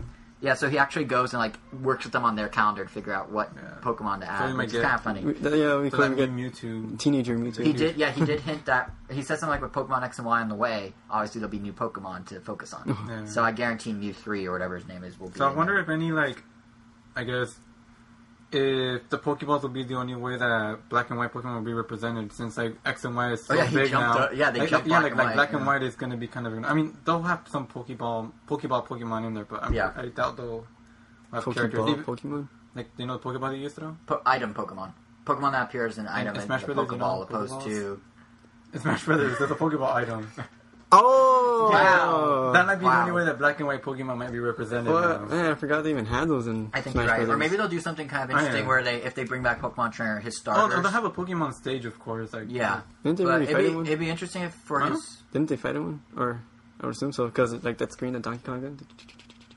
I don't know what that means. There's what's, what's, there's a there's a stage. Well, it kind of looks like a stadium, so I just assumed There's- Pokemon oh, Stadium. Oh, there was a boxing arena. oh, looking there's a place. boxing arena. But but Yeah. that but that was um that that, that said Smash Brothers in the back like on the little electric lights. I think that's like their. I don't know. There was a big jumbo screen where Donkey Kong took a picture, and then like it just paralleled like infinite. Oh no, yeah, that, that, that's their new. That's th- the. th- I would say that's like their new battlefield. That's yeah, like it's a it's the box. Uh, it's the arena. I thought yeah. the new Battlefield was the one that, dem- that Well, there's they, Battlefield they were demoing Mario fighting oh, Bowser. oh yeah, I guess Yeah. that's the new battlefield. Honestly, I still think the boxing Oh, arena is Punch Out. This is this is their new like That's, uh, Like that's in, really um, cool. In Subspace Emissary, remember in the beginning there's a cutscene with Mario and Kirby fighting, and In it's the like stadium. and it's like a stadium where like Yeah. It might be like yeah, that, that's yeah. that. Oh, okay. But uh, I still think it's it's uh, Punch Out. But I was gonna say in That'd terms be of cool. Pokemon, Uh, I- Smash Brothers always put so much like Nintendo thing. I, I feel like it would have been obvious it was Punch Out. You know what yeah, I mean? that's true. Unless they unless Lil Mac's a character to go announced down the 'Cause road, and they still want to keep developing Because also secret. like on the middle, they would have had like a World Circuit logo. or unless something. Lil Mac's a secret still, and they don't want to give any hints, and they're just gonna surprise people with him. That's true. But what I was gonna say about Pokemon Trainer, like a few minutes ago, was, was uh, that I, I shouldn't criticize. I used I interrupt you a bunch too. Um, I'm sorry. Uh, no, what I was gonna say about Pokemon Trainers, it'd be interesting if they for each of the stars they did a different series of games. Like they had a black and white Oh. starter for grass, they had an X and Y starter for uh, fire, and they had some other one for water. Because that way they can include more That'd be games. kind of crazy. Yeah, and they can include Yeah. more games that way. and that trainer. Did you have like one traveling? from? What happened to them? There's too many generations now. Yeah, there are. There like are the- generations. I I feel like the Ruby six? Sapphire one never got much. Ruby press, Sapphire but they're didn't deserve it. Yeah, It's the weakest of the bunch, I'd say. The other one was Trico. yeah. Yeah. Oh, Short chicken mudkip. But, Everyone loves. well, actually, I Sapphire. love Mudkip. Everyone loves Mudkip. Yeah. Yeah. No, wait, that's not Ruby and Sapphire. Yeah, it is. Chikorita is not Ruby and Sapphire. Chikorita's, Chikorita's gold and silver. Yeah, someone just said Chikorita. Oh no, I. Oh, I, I, I think don't you did. Oh, Yeah, I, said I, I meant Torchic. Yeah, oops. Yeah, Torchic is. I don't know why. I guess because when I said Chikorita, I said chick. Meaning Tor. like a chick, yeah, like a little baby chick. yeah. But it's not. Clearly, I don't even know what it is. It's like a baby dinosaur. Right. We could be talking about Smash Bros. characters forever, so we should probably move this along a little. But uh, he did actually, in a different interview with GameSpot, talk about how Smash Bros. will play, and also gave what could be a hint exactly like bro. No, actually, and he actually gave a hint of how the connectivity might work.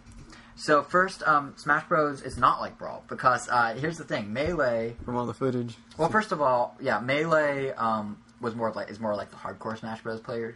Like it's Even like it that's the a- faster one, that's the tournament one. Even though Nintendo didn't intend for that, that's what happened. They never intend for. Right, and then Brawl was a little more like casual friendly, so it's a little slower, a little more easy to grasp. I mean, these are minute things because they're both basically the same game. It's just their speed. Mm-hmm. But so for this one, he's actually for four, he's actually trying to put it right in the middle, so he can keep both parties happy. Like he's, it's gonna be faster than Brawl, but it's gonna be slower than Melee. Hopefully that's not a bad thing. Keeping everyone happy. Yeah, hopefully it's not like a don't compromise. Look what happened when. Um, But I mean, it can't be. the Resident Evil people wanted everyone to be happy with Resident Evil Six. Oh yes, but So- the thing the thing is, it can't be. It can't be bad. I mean, it's if he ups the speed like a notch, like you know, Yeah. no, no one when they, it is. yeah, it's like No it's, one would not, it's not like the game's not going to play properly. Like Uh, I mean, I mean, and the game's being balanced and tuned for that speed. So I mean, like Brawl, yes, it was slower, but Brawl was still a good game on its own and, accord. and, and they all get the same amount of competitors. Like Elvis and Mm-hmm. I played Melee, I would say, semi pretty competitively. yeah, And then when Brawl came out, I mean, we just adjusted to it, and then still played that one as competitive, if not more. right, right. Yeah, you just adjust, so it'll be a little faster. So you adjust, and then you're Yeah. good to go. But one thing that you can adjust as you could turn off everything. Right. One thing you won't. Yeah. One thing though, I'm not sure if you'll be able to turn off though is the whole random element. Like he took out tripping. We talked about that last episode. But Random he, tripping. Random tripping. Yeah. He- But he he didn't specify. No one's asking specifically if if you slip on a banana you trip because presumably if the banana is there, the tripping is on the banana is there. Yeah. But because in melee you still had that without tr- random tripping, so they're just going back to that. But um, There was tripping in Melee? Like, Yeah, On the there was banana a, peel. There was a banana. I know. yeah, Oh, you're- the banana peel's been there forever. I really don't remember the banana. Yeah, banana's Melee. not new. So, um, yeah, but he still he was saying to GameSpot that the whole point of tripping, even though it wasn't well received, was that element of randomness. It's basically his version of the blue shell in Mario Kart, where it's trying to level the playing field. It's kind of funny that these two guys independently It's a were really saying the same. extreme thing to level playing. The blue Yeah, shell. it is. But it's the same like core idea. Like he wants. It I mean, they so already took off beginners can play wheelies well. in Mario Kart 8. So, They took out. Oh yeah, yeah. Did they officially? yeah, I've heard. Yeah, I remember we were debating if that happened, Yeah. but um, but yeah. So there might final smashes are confirmed. Items are obviously confirmed, but there's still that randomness. And I'm not sure if when he was saying there's still gonna be a random element, if he just meant items or if he meant an equivalent to tripping, because that's a very big difference. One of your terms how buttons will game randomly plays. stop working for like half a second. It'll go, eter- it'll go eternal darkness on you, and just like the game will say it's deleting itself, and then it'll suddenly work again. Maybe this Final Smash could be a dud or something. Yeah, but I, either way though, it's just Oh, wow. interesting that that'd be that would suck. Well, see, but that's, that's, Everyone already goes go- after for nothing. that's already going in. I don't know if he means um. yeah, I don't know if you mean Like if, if items you have, if, more. I mean, if you like the core fighting, like if you turn everything Yeah. up, if they'll still be around the element. yeah, that's why I was. because I mean, because I mean, they're already Brawl already had that whole um, what is it called? attack decay thing where if you use the same attack more than once, it, it starts- gets weaker and weaker every right. time, and ten is like the maximum. Yeah. And then if you uh, use any other, and you have to start using different moves in order to Right. get it back up. See, like something like that.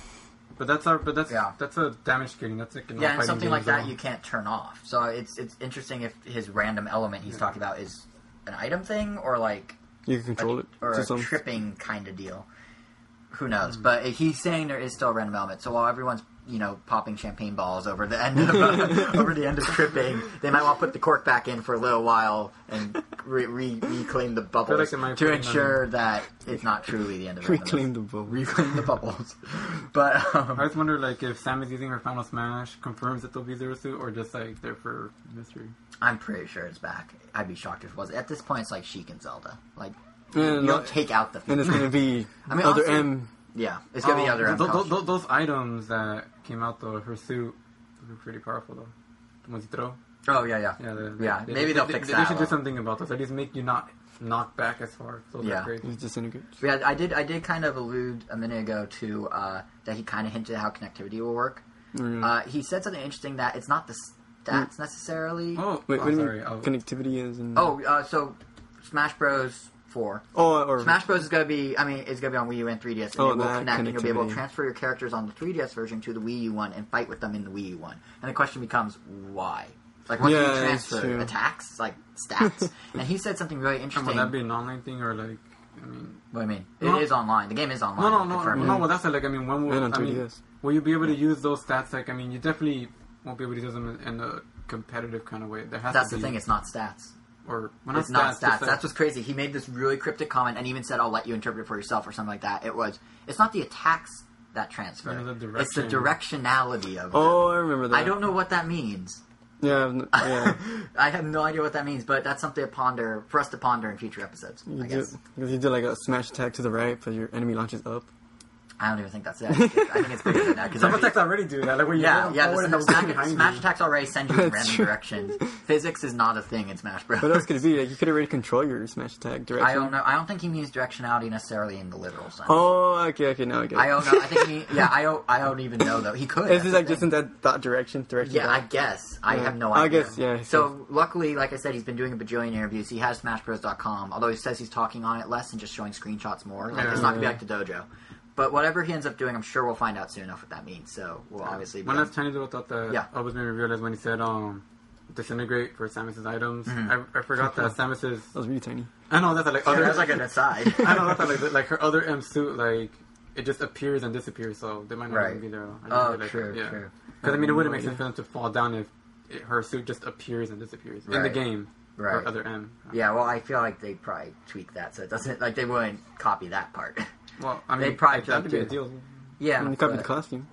Yeah, but it's because he did say that the costume's modeled after other M. Yeah. But he specifically said the costume is. He didn't say she The character, is. yeah. The costume is. She's still be treated like Super Metroid. Like, what's up Yeah. with Link? Like, he's clearly not Skyward Sword, but kind of. He doesn't He's like a hybrid. He honestly looks He's just kind of like like a mix Link. of. He's like He's like a mix of he's like Skyward every Sword and. He's every adult Link into one. Yeah, I think they did that on purpose because. Um, because they It used to be very Skyward Sword. no, it used to no, not that. How you do cell shade a fully cell shaded character without it being Toon Link. Skyward Sword Link has to like Skyward Sword was like Twilight Princess I- with I- a cell shading overlay. Because I mean, I feel like that Link already kind of looks like Skyward Sword, and just give him parachute pants, and that's it.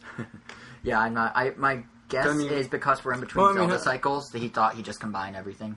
Maybe the next Link will look like. that. Like I mean, think about it. Smash Bros. The original came out Ocarina of Time cycle, so he looked like that. Uh, Melee came out with the what was the Zelda Space demo, uh, Space World demo, so he looked like that, like that super mature one. Brawl came out with uh, after Twilight Princess, so they went with that look. But there isn't really like there's Skyward Sword, but we're That's- already in between. If anything, right he looks now. like that it's been HD too demo. long. The one where Yeah, he fights the spider. yeah, he does. I think that's probably what he's Yeah, modeled after. Just not quite as HD. But switching completely, yeah, not quite, because they went with the I pastel. guess like- HD is HD no matter what. I guess it's not. yeah, it's just not the same detail. Yeah, not. Oh, no earring either. No earring, yeah. I, I noticed that actually. That's, it's weird because that's the first thing I noticed. I know. Yeah. I didn't notice the parachute like, pants until just now, but the earring, I was like, huh. And honestly, I thought the parachute pants were there for a long until he always told me. And he didn't have parachute pants. Yeah. He's not a fan of MC Hammer. Simple as that. But switching gears completely to a game that is coming out very we were there soon. for a long time. Yeah, we were. That's why I'm like switching completely. Uh, Pikmin 3 we now it, it Pikmin Three has been a funny saga because we like Smash Bros. There's always a long development cycle for, and we know that from the start. But Pikmin Three has been in development for five years. Like Yeah. Miyamoto first It's the best referenced game it. ever. It will, I hope. Miyamoto thinks so. He Yeah. literally says it's his favorite game ever that he's made.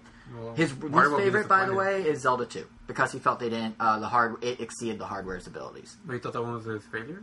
Yeah, Oh, closest thing he had to a bad game. Zelda 2? Zelda Two, The Link- oh, the Adventures of Link. Didn't he make Ice Climbers? Hey, don't diss ice climbers. hey, hey, no. I don't think he did, but don't diss ice climbers.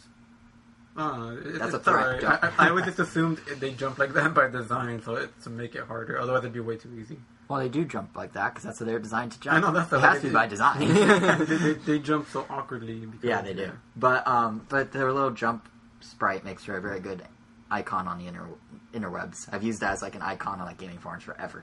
But anyway, Pikmin three. So it was originally announced way back at Nice. E308, like I started to say, and then we didn't see anything till E3 last year, 2012, I guess. And that's supposed to be at Wii Oh, U the one launch. pretends to throw a red Pikmin at the audience. yep, yep, yep. and then it's supposed to be at the Wii U launch, and then that didn't happen, and now it's coming out in August, as we all know. And it turns out that really long development cycle, there's a reason behind it. And there's a few reasons, specifically. Uh, first, there was the fact that Nintendo has their limited resources issue. Actually, that's the primary reason. That caused all the other reasons. So Miyamoto was talking at Polygon, and he was saying that uh, the game was in development since, bef- like, the entire time the Wii U was. They were working in tandem. cool. So it was like, as the chips got better for the Wii U, as they made different technological adjustments, they have to go back and fix the game. That's why the keeps emphasizing that this game was made for Wii U. Right. Because, like, literally, as they did one thing on Wii U, they went to the game and went, oh, let's go goes make back that to work. that whole why Nintendo doesn't go third party or all that stuff. Yeah, because it, it's custom built for the hardware, which you can't do if you make a game for an Xbox when you're not Microsoft. But um, so the specs weren't finalized, so they had to keep tweaking because of that. And then on top of that, once the specs were finalized, a bunch of people were pulled off the Pikmin team to go make all the software for the Wii U console. You know, like every like the Mii Plaza and all that, Oh. because it's all the same people. It's Nintendo's one big unit. So, with the exception of EAD Tokyo, which does the 3D Mario games off in Tokyo, but in Kyoto, they're all like one cohesive. They have divisions, but they're still one cohesive department.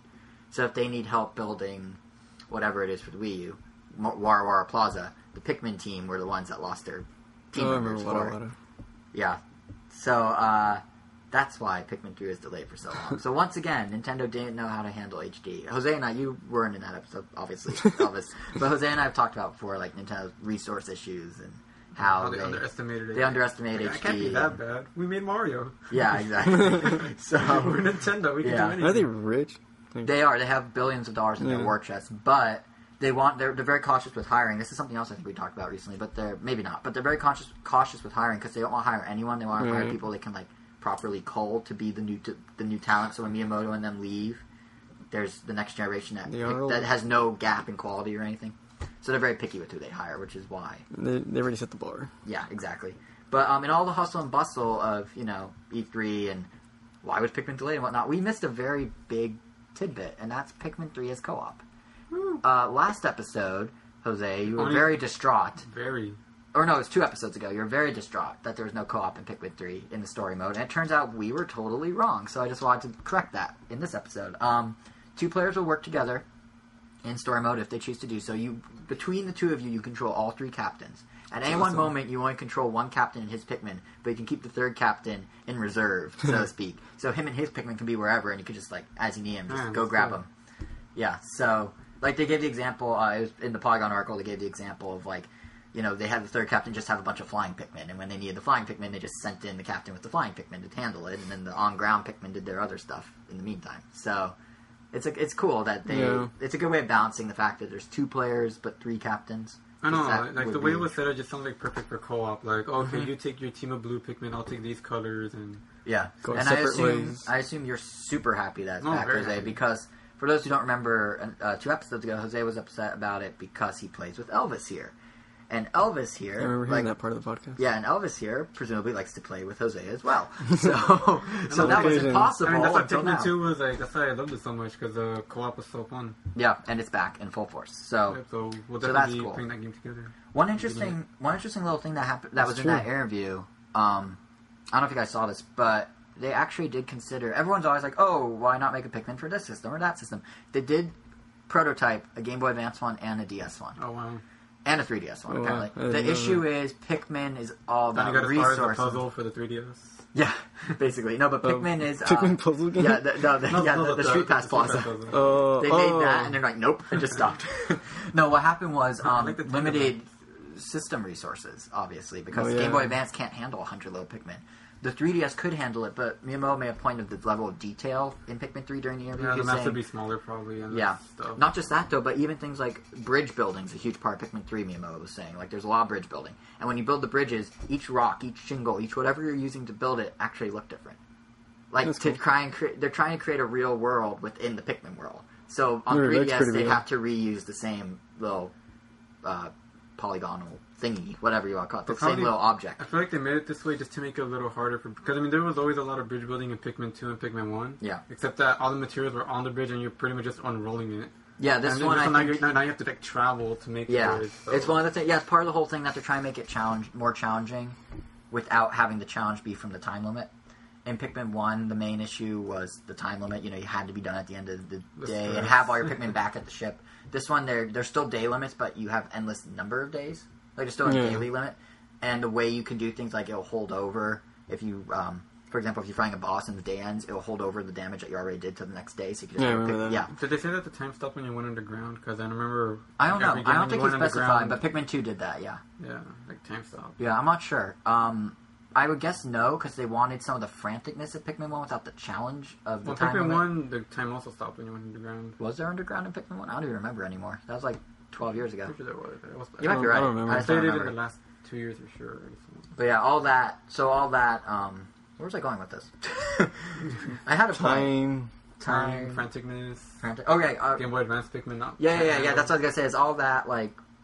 No, that was not what. Whatever. Point being, yeah. So they're doing that. I have no idea what I was The gonna Wii say. Hey, so what was the difference between the GameCube time, Pikmin 2 and Pikmin 3 time? I'm not. Uh, I, I think think they're. the same. Just, I think Pikmin two. Did Because- Pikmin two, two you had a limited number of days for Pikmin 2. they did something different because they're really hyping up the time changes. I just don't remember. I remember just one might interview. Because I mean, Pikmin 2 had 15 minute days and unlimited number of. I mean, 50, yeah, 15 minute days with unlimited Right. number of days, and Pikmin 3, as far as I can tell, also has 15 minute days with unlimited number of days. So what's different? I, I remember. I don't know if I like can ever do. ever read it wrong or I heard him wrong, but in the interview he said um, you're still like you want to beat the campaign in like this certain time gap, but then if you don't beat it in that time gap, you can still continue. right, Like, that's what it was. They're implementing the time limits of Pikmin one, but they're not mandatory. Yeah. that's what it was. Yeah, So they're mandatory, basically. they're mandatory for game. Yeah. because they want, It's they gonna want- be yeah, mandatory they want for Pikmin us. three to be more like easy to pick up and play. So they're making it so if you're a casual gamer, whatever, take as long as you need. But if you want to like unlock bonuses and whatnot, you need to be conscious of the time limit. And that Mhm. reminds me also of the amount of fruit juice you have because that's what powers everything. Your Pikmin collect fruit and they give you juice, and Yeah, there's no more. you have to have daily fruit juice amounts now. random Oh old trinkets from the. Yeah, yeah. I'm kind of sad. There's no like Duracell batteries and stuff. That's No. kind of neat product Well, it's apparent, apparently it's a post- post-apocalyptic game. I never even thought of that. Really? Yeah, just I don't know. Just don't just people drop things. Yeah, I Hmm. guess that's true. But um, yeah, I, but I guess part of that also, like just that level of detail that was in Pikmin 2, they aren't able to recreate. Here we go, bring it full circle on Game Boy Advance or DS due to limitations, and they want all that detail. They want Pikmin to be a lush world, so that's the full circle. but yeah, so that's uh, that's new tidbits on Nintendo's first party games. There's also a couple, like a small number, like literally two, uh, third party game tidbits that I felt maybe are worth bringing up.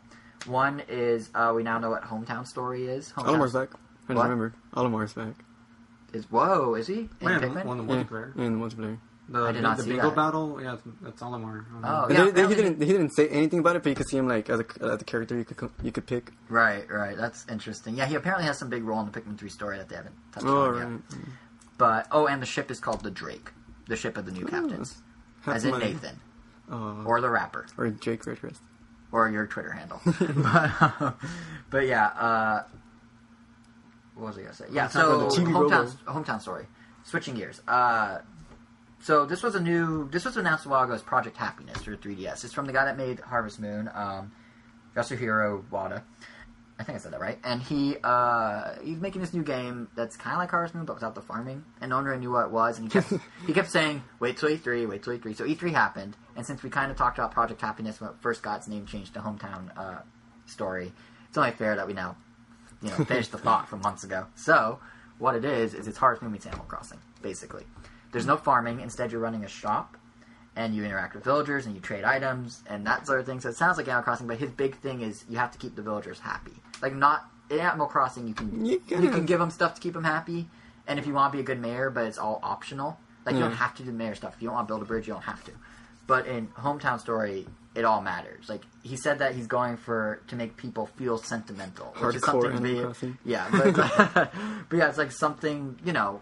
Hearing the term sentimental used for a video game is not very often. You know, it doesn't happen. No one's like, I want my game to be sentimental. But this one, like, he's really What they trying were to draw. stressing was like Last of Us and all those other games. Yeah, but even then, that's still like Then in the in like a post-apocalyptic world or like some gory situation. Like this one's literally like it's about like mm, Everyday happiness life, and being sentimental about like your neighbors and Didn't- things like didn't that. Miyamoto make the life is so Pikmin? yeah, exactly. didn't he make the Pikmin? I mean, Miyamoto make the Pikmin super adorable. Like that's the only thing that's adorable. So when they die, you feel sorry for them. oh, and Pikmin. Yeah. Yeah. Oh, obviously in Pikmin, not. Yeah. oh, you're the Pikmin in Hometown Story. Yeah. No, yeah, you're you're right. That was part of it, and that's why they whimper. That's why you go Yeah. when and then the die. little ghost. And, Yeah, it's, it's to make you like want to keep your Pikmin. Yeah. Yeah, so I mean, lots of games have dabbled in this idea of like we want you know emotion and drawing on people, making people sad or happy or whatever. But like Wada's main goal with Hometown Story is really like you need to resonate with your villagers, you need to connect with them. Like literally, the game's not just you're running your town or you're running your shop and whatnot. A lot of it is things like uh, making sure everyone's emotions are like. They're like around the village. You have to talk to and just listen to their stories, even if you Yeah, don't no, Tell me your well, yeah, 'cause problem. he was saying he was saying compared to Animal Like, Crossing. thank you for stopping by and just listening to an old woman's troubles. Yeah, he was saying that compared to Animal Crossing, these characters have like way deeper backstories. Oh man. So it's not truly Animal Crossing. It's not truly Harvest Moon. It's kind of like a hybrid of the two. But you know, I've been curious about this game personally for a while because I like Harvest Moon. Like Harvest Moon 64 is one of my favorite. Never 64 played a games. Harvest Moon. You're missing out. Well, they got a little repetitive, but 64 was super good. And it sounds like you know, it sounds like was being a bit more serious than Harvest Moon, which is like I'm farming. There's a forest Like, spirit. this idea of like- farming has never appealed to me. Like, I don't want to milk a cow. I mean, the hardcore Animal Crossing direction sounds kind of cool. Yeah, it, it- I mean, it has potential, and it sounds like it just sounds like something deeper. Like Animal Crossing is really cool, and you can get really deep in it, but it's like deep in terms of how you choose to collect items. you kind of have to like this is deep in terms of like resonation, like well, resonating with because the game is giving you that deepness, and Animal Crossing you kind of have to create. right. You have to create the depth. Yeah, Like, I care about you because I choose to care about. right, you. right, right. The depth, is, the depth is totally up to you. While this is like you have to care about these people, and here's what I happens. don't know. Like when when we get to Animal Crossing, too later. Like, oh, I'm really mad at a certain villager. They really got me mad, and I thought they were my friend. I can't That play this anymore. so angry. I was like, really. I was like, really. I was like, really, hippo, really. That's sad. I'm sorry. That's really sad. They are lines of code, Jose. I know, and I just went into this whole speech about how this game is going to be real backstories, but at the end of the day, there's still lines of code. But either way, uh, Hometown Story, I'm really curious about. It's supposed to be out 3DS exclusive later this year. It's not funny if you think of So, it that way. But I know, yeah. But uh, here, here's a game that's worth mentioning simply because of the name recognition and because it's totally the next killer app for the Wii U guys. Angry Birds. Oh, yeah. Angry Birds Trilogy, which, if you may remember, was on 3DS, I think last year, is now on. for Uh, yeah, that's the yeah, price. You yeah, could- it's forty bucks, thirty bucks. Uh, it's now on Wii and Wii U in August. Also, probably forty bucks. They didn't say a price, but they did Wow. say it's they're promising forty hours of gameplay. It's got Angry Birds, Angry Birds Seasons, and Angry Birds Rio all in one package, all in HD, Not even all on your Birds TV Space? or your gamepad. What? Not even in space. No, because it's a port of a year old thing before Space came out. But here's the thing: those games are ninety nine cents a pop. yeah, no, This is exactly. like a lot more. But and I could see like the the parents going. Oh yeah, yeah. Uh, well, the thing is, Angry Birds Trilogy, when it came out originally on PS3, 360, and 3DS, 1.7 million copies. Yeah. So now it's, uh, Oh you know, Wii and Wii U, and they're hoping to replicate a little of that success. And to their credit, they're not like completely just throwing this out there without any effort. Uh, they're gonna have exclusive levels, woo. But more to the point, uh, the Wii U version will have off TV play. It will naturally use the Yeah. touchpad. Also, be playing out for that game seems kind of like It's like just buy the iPhone. Oh, like version. a tablet. Yeah, Yeah, it's already Yeah, a it's bigger kinda, screen. Oh, yeah, yeah. The touch is better on an iPad. and it looks better. I but this one does have something those Well, don't the even stylus have. might be nice for the accurate. You don't need that. I could play just fine with my finger on my, you know, iPhone 4S, which has a tiny, tiny screen by comparison. But uh, they are adding online leaderboards. I think that's in Trilogy on 360 and PS3, but was not on 3DS. So that's kind of neat because that's something that's sorely missing from Angry Birds. But quite frankly, the only reason I brought it up is because Wii U gets so few games right now that's worth mentioning, and it's a huge name. So, Angry Birds Trilogy, yeah. And that Yeah. actually came out after that announcement was actually after E3. That was this past week, but I just kind of lumped it in with the third party Why E3 not? news. Yeah, Well, you know. There's someone excited. Yeah. I'm sure someone. Someone else yeah, that's cares. you, you know. There's that one guy who's freaking out I've been holding Star up pinball. And, Uh, I didn't buy it on iPad because I was holding up for the Wii. Yeah. I just had to play it on my gamepad with all those extra buttons and sticks that aren't needed. Oh, you can post Miiverse pictures, I assume. Oh yeah, that's probably true. Oh well, that's worth Your high $40. score? That's worth forty Oh dollars. man, you know what they could have done? They could have done like Miiverse integration, kind of like how Resident Evil Revelation, where you can make the zombies talk, you can make the pigs talk, and have them do trash talk. to Oh the man, bird. that'd be good, dude. Oh, you need to work pretty for cool. Activision. That's actually a really cool idea. That's how the pigs would be teasing the bird. Honestly- like, oh, now I want to hit you with more. That'd be so great. You know, honestly, what Activision and Rovio, the Angry Birds people, should have done is made an eShop version on the Wii U for 10, 15 bucks. Yeah, it's overpriced compared to the others, but it's still relatively cheap. And then they can add all the cool Miiverse things or whatever. Yeah. I think we should go work for Activision now. That's what we should do. We should convince them to do this. But Think um, about it to me before they go first person like Plants vs Zombies. Oh, first person right. view of the you know, bird Plants flying. vs Zombies uh, Garden Garden Warfare. Warfare. actually looks kind of cool. Looks I funny. it's I've right seen now little it's footage. it's uh, it's like a third person shooter with plants. And Oh, it's not zombies. first person. Nope. Oh, It's like uh, Transformers, except you can move in the plant and you shoot, and then you see the zombies walking around. Yeah. and you shoot. that sounds kind of cool. Yeah, right now The guy it's looks and it's really- online multiplayer. Right now it's uh, Zombies have hilarious voices. from Yep. Right now it's for only on Xbox 360 and X- and one. Yeah, Xbox 360. I just realized how no one knows what that means. Xbox 360 and Xbox One, but eventually it's Oh, not exclusive. Eventually it is coming to PlayStation, and I assume if the Wii U picks up and EA chooses to support it again, it could hit Wii U because it works just fine on 360. Yeah. So. But uh, you know, with all these games coming out, where obviously there's a lot to be excited about, but there's also some game news that wasn't so good from E3, and that was the bad news Oh. that we're not getting a new F Zero or a new Wave Race or Oh, any yeah. number of dormant in town franchises anytime soon. Wave race. Wave Race. Don't tell me you don't know Wave Race. I think I have one. Yeah, for you, someone gave you one for GameCube, and I don't think we ever played. it. Dude, No, we Wave Race is it. fun. Wave Wave Race Race, Blue Storm? 64 is the best, but Wave Race Blue Storm, which was Riding actually a dolphin.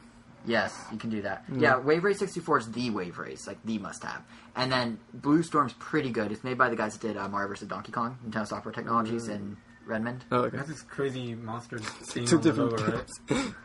What? That's like completely different. I different. know, but I'm just trying to give you some context. Yeah. Like the first one was made by Nintendo, the second one was Nintendo Software Technologies, which is like a spin-off of them. Mm-hmm. Like they hired, do you know that school DigiPen? Yeah. The video game school? They hire people out of DigiPen, have them go across the street That's to cool. Nintendo and work there at Nintendo Oh, Software Washington? Technologies. Yeah. But uh, so we're not we're not seeing a wave race anytime soon. We're not seeing F Zero anytime soon. And according to Miyamoto, uh, there's a reason for that. A really sad reason, actually. He was telling IGN. They asked IGN asked him what's going on, like where are they, and he basically said that you know what, I'm just gonna read the quote. I think where I struggle is I don't really have a good idea for what's new that could be that we could bring to F Zero that would really turn it into a great game again.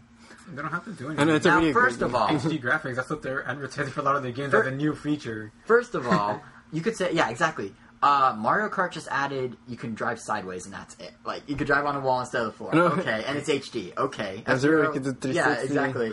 But like, if you are marketing a whole new And game Galaxy. around that I guess if they really want to add items like Wipeout, like not. but even then, I know. like, I know, don't 'cause F-Zero understand never his had point. items. That's- Yeah, and I don't no, understand his no point. items Like, in F-Zero. I know. if- I don't want them to, but like if Mario 3D even World, more characters if they if didn't have Mario's- enough already. if Mario 3D World is just Mario 3D Land with multiplayer in HD, why can't F Zero U be F Zero GX with, With more- online play? With more characters Like- than Yeah. HD. Right, and same with Wave Race. Why can't they bring that back and just be like, look, HD You could already water? have five players in F Zero that you never had. Yeah, and not only that, but like in the case of Wave Race, which he didn't specifically call out by name in that quote, but that was also brought up. Um, it, its big selling point on N64 and GameCube was look at the water physics. Just imagine those water physics with the But Wii. you can't really interact with Why- because water kills you. What? Wait, which game are you talking about? Wave Race. Oh, never mind. Then. Oh, you know what I'm talking Oh, about. water physics. Yeah. Yeah, the water physics Yeah. in Wave Race. Like, why would they not? Like, it doesn't make sense. But the thing, the thing that more annoys me almost than that excuse of I can't think of anything is, okay, Miyam- Mr. Miyamoto, I'm sure you can't think of anything. That's fine. You have a multi-million, billion-dollar company behind you, full of developers who can think of things. I mean, I wrote an article on the site uh, last week called an extra called Nintendo's Cult of Personality, and basically, basically what it's about. If you haven't read it, yeah, definitely go check it out. It actually seems to be it got pretty good traction. Like it has like like people seem to have liked it. But um, basically the nutshell is Miyamoto's not going to be there forever, so Nintendo's naturally you know, raising the profile of other developers. Like if you look at their E3 coverage this year, they had like nine key developers. They kept like dropping the names of on social media and in videos and whatnot. So I kind of look in the article. I kind of look at that and what that means in the bigger picture and mm-hmm. whatnot. But those developers may have ideas. Like I understand if Miyamoto says no idea, why no one can have ideas, or you know, the third parties again. They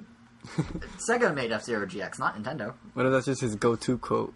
That's like he, it's But like still, just it's not, something. It's not a good PR move. It's not good. Like if PR gave it to him, like if his rep is like, say this, not not good Yeah. thing to say. It's like, I mean, obviously Miyamoto's a genius, and he has a ton of good ideas. Pikmin, we talked about forever. Yeah. That was all him. But like, if you don't have an idea, you don't have to be the one that comes up with it. It's okay. Hey, you're not even the creator of F Zero originally. I don't think. Like, Is he treating it like like his baby, like Pikmin? do I get? No, I don't think he is. That's the thing. I, don't, Mm. I mean, he gave it to Sega. Like, I don't, I don't get it. Yeah, it's not even his baby. Yeah, so it's it's very confusing. But Miyamoto actually did explain why they're not outsourcing to Sega again. So there's that. Uh, Aren't they like best friends anyway? What? Sega. Yeah, they are now, but they're purposely not giving games to Sega. You know, I still we're love not, how that's the situation. How like I know how weird were- is that, right? Like it's still kind Arch of arch nemesis, and now they're like BFFs. I know one is Sonic like oh I'm like hip and cool like not like Mario was like a Right. Italian plumber and now they're like freaking shaking hands in the Olympics. Yeah, it's super, it's super weird. But no, what uh, what Miyamoto was saying in terms of like why Nintendo's games aren't being made by third parties, with the exception of Namco Bandai doing Smash Bros, I guess, is that uh, there's obviously in the past, we've tried to work with other companies where we let them develop games for us in franchises like Star Fox and F Zero. But the more we think about it, the more we prefer to be able to create those games internally on our own. That's fair enough. They, I mean, we, us three, can't stop talking about the positives of F-Zero GX. I know you two, So awesome. you two love Star Fox Assault, which was Namco's. Flawless. Yet, Okay. so I mean, it was fun. but but Miyamoto, on the other hand, and some of the Nintendo higher ups, for some reason, I don't understand F Zero. I can see where they're coming from from Star Fox, but they didn't. They weren't happy with the end product at the end of the day. In fact, Miyamoto described them in a second article on IGN. He described them as uh, almost like we're sort of like an out that they were sort of like an outside company, almost doing a cover of our games with their own studios. Like he didn't feel they were true Nintendo games. Anything F Zero felt more like an F Zero game than I've ever played. I an know. F Zero game. But Star Fox, I can see what he means completely. I mean, what- Star Fox was fun. Assault was fun, but it definitely No, it's definitely different. I can see Yeah. how Star Fox, because I mean, like Star Fox, when I, oh, I guess I assume like a long time ago, I was like, oh, it's on rail shooting. Yeah, This one wasn't that, and I guess that's kind of why I liked it. yeah, Because I'm not. the Yeah, Nintendo, fan yeah, of they rail. all about taking risks. yeah. Well, Like the the thing, is, well, the thing is, they're fine with risks. He went on to say that like their major thing is they've come to realize that they want a Nintendo producer from internally at Nintendo. You know, one of the internal producers going and working with the team making it, and that's Yeah. easiest when you're working on your own. Of course, they have partnerships with Retro Studios. They own them, so they have. Uh, Tanabe, I believe, is his name, is the one he's in charge of Donkey Kong Metroid Prime, so he goes and works with them. They had uh, people working like Next Level Games, that's a third party, like uh, that did Luigi's Mansion, Mario Strikers, and they have a Nintendo producer work with them, and they do like weekly video call check-ins and like daily progress reports and all this stuff where it's like almost as if they're being treated like they're internal. They just happen to be halfway around the world. so I guess if Sega or Namco or whoever were okay with Nintendo doing that with their company, I mean Sakurai is doing that with the Smash Bros. team at Namco Bandai then you know that's fine. But I'm pretty sure Sega and those guys would, are a little offended if they're if Nintendo says, "Would you make this for us?" But we're going to dictate every little decision along the way. Because with GX and Assault, they basically let them do what they want. Like the producer of GX was um, the guy that did Monkey Ball, not anyone from Nintendo. Monkey. yeah, I think it was the guy that did Monkey Ball. I know the developer is the Monkey Man, it Ball. felt like, developer. like, oh, I've been holding back, like, on my ideas for Yeah. so long. I've, Yeah. yeah, you went crazy. But yeah, so, but I'm done with cutesies. Yeah, I Go gotta go pull like yeah. The, I mean, the silver lining of all this, like the sliver of hope in all this, is that Miyamoto did re-emphasize that Nintendo does plan to expand their internal teams, kind of addressing the issue that we were talking about before with limited resources. Mm. And they're hoping that that will let them create new games that both are of their core franchises and dip into older franchises with F Zero, Wave Race, whatever. So maybe his comment, his way backwards comment, about, well, I don't have ideas. maybe that's just buying time Yeah. until I set this up. I mean, he, he specifically pointed out Retro Studios and Next Level Games as the type of partnerships they want to forge. So if they can find more companies like that, and then have them do, I mean, Monster Games. He didn't even name drop Monster Games. The guys that did uh, Donkey Kong Returns, Donkey Kong Country Returns 3D, the port. They also did Excite Truck and Excite Bots. Those What, guys, who, what is Gizo? Grizo? The Grizo, they- yeah, they're another one in Japan. They are they're a Oh. second party of Nintendo that they work with. I think a second party, maybe third, but they contract out to them and they have a Nintendo producer oversee about their work. Good? You mean Good Feel? Good Feel. Same thing. Yeah. Good. So yeah, in the case of uh, Good Feel, we uh, Tezuka Takashi Tezuka, the guy we saw at Best Buy, he is overseeing Yarn Yoshi at Good Feel. Like he's the producer. Oh, I forgot about that game. Yeah. So it's like all that. You know, I think that's the strategy. I mean, they're saying that's the strategy they're going with. But I think if they just beef up the number of producers they have and start promoting within, and then filling those voids with more people, like it could all eventually get going. But for now, we're stuck with the limited game selection we get. That Yoshi game have a title? What? Did that Yoshi game have a title? Everyone's calling it Yarn Yoshi. I, don't, I think the official name is just like Why, Yoshi. why why? Yeah. Yoshi's Epic Yarn. It won't be that. I guarantee it. But it's too similar. If anything, it's gonna be like Yoshi's. I could see it being Yarn Yoshi just because Yeah, of the it sounds good. alliteration. It Yeah, sounds Yarn good. Like it sounds like I know Yoshi Land was what was originally codenamed in Miiverse. When it when the Miiverse first came out with the Wii U, someone hacked. I we talked about this when it happened, but someone like Mm. accidentally like got into the admin panel and Yarn or Yoshi's Land was listed as one of the games, and then sure enough, in February, Yarn Yoshi or January. So, but one franchise of all things. So Wave Race we're not getting, F Zero we're not getting anytime soon, and I mean we might randomly see Kid Icarus again or something, but even then they're dormant. One franchise that oddly isn't dormant and that Nintendo seems to want to keep going is Steel Diver. of all Everyone wants Steel Diver. so Steel Diver, for those who don't know that are listening, Steel Diver was a 3DS launch title back in March 2011. Um, it was a pretty slow-paced game. You controlled a submarine. It was 2D. So like the depth effect of the 3DS that they were showing off was like it hovering in the water, so it looked like it was like in the middle of like a pool of Jello in your screen, kinda. But the you controlled it with the touchscreen. You were like moving levers to make it go up and down. It was super slow. Like literally, it was a submarine moving through water, and and they don't go very fast. And uh, Literal submarine simulator. yeah, that's all it was. And now what Nintendo wants to do is, I guess they believe they have, you know, a good idea in there. They just Did it want- sell good? No, it bombed. It was for it was five bucks at GameStop forever. Five bucks. Why they? Or for free if you get a 3DS. They want to Yeah, it was free for a while. That They're and giving it Pilot. Wings were the five buck games. Yeah, and Steel Diver was also short, much like Pilot Wings. But I guess full price for that. See, Steel, yeah, I paid full price for Pilot Wings Resort, and I do not regret it because Pilot Wings is amazing. Anyway, uh, Cool Steel 3D. Diver was a one of, game. I'll give you that. I want. Yeah, it, but- and Steel Diver is one of kind of Miyamoto's pet projects, much like Pikmin, as you were saying before, Elvis. So uh, he isn't just gonna let it go at all. What they're gonna do instead, though, is they're gonna turn it into Nintendo's first free-to-play game. Oh, oh, that's Yeah, what that so was. it's uh, okay. Is there like a fireworks show going on?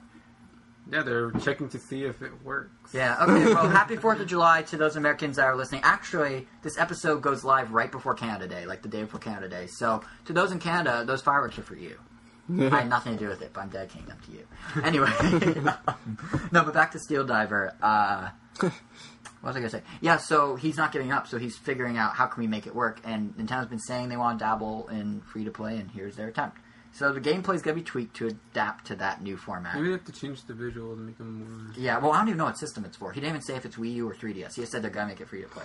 So what he what he I would described, assume Wii U. If it's free to play. Crazy too. Mhm. Oh man, you could use like the gamepad as a periscope, and that's all. I that'd be got. super. well, you could do the the periscope thing with the 3DS gyro. Gyro. That was in yeah, but but since it's all on like one console, it feels like I could.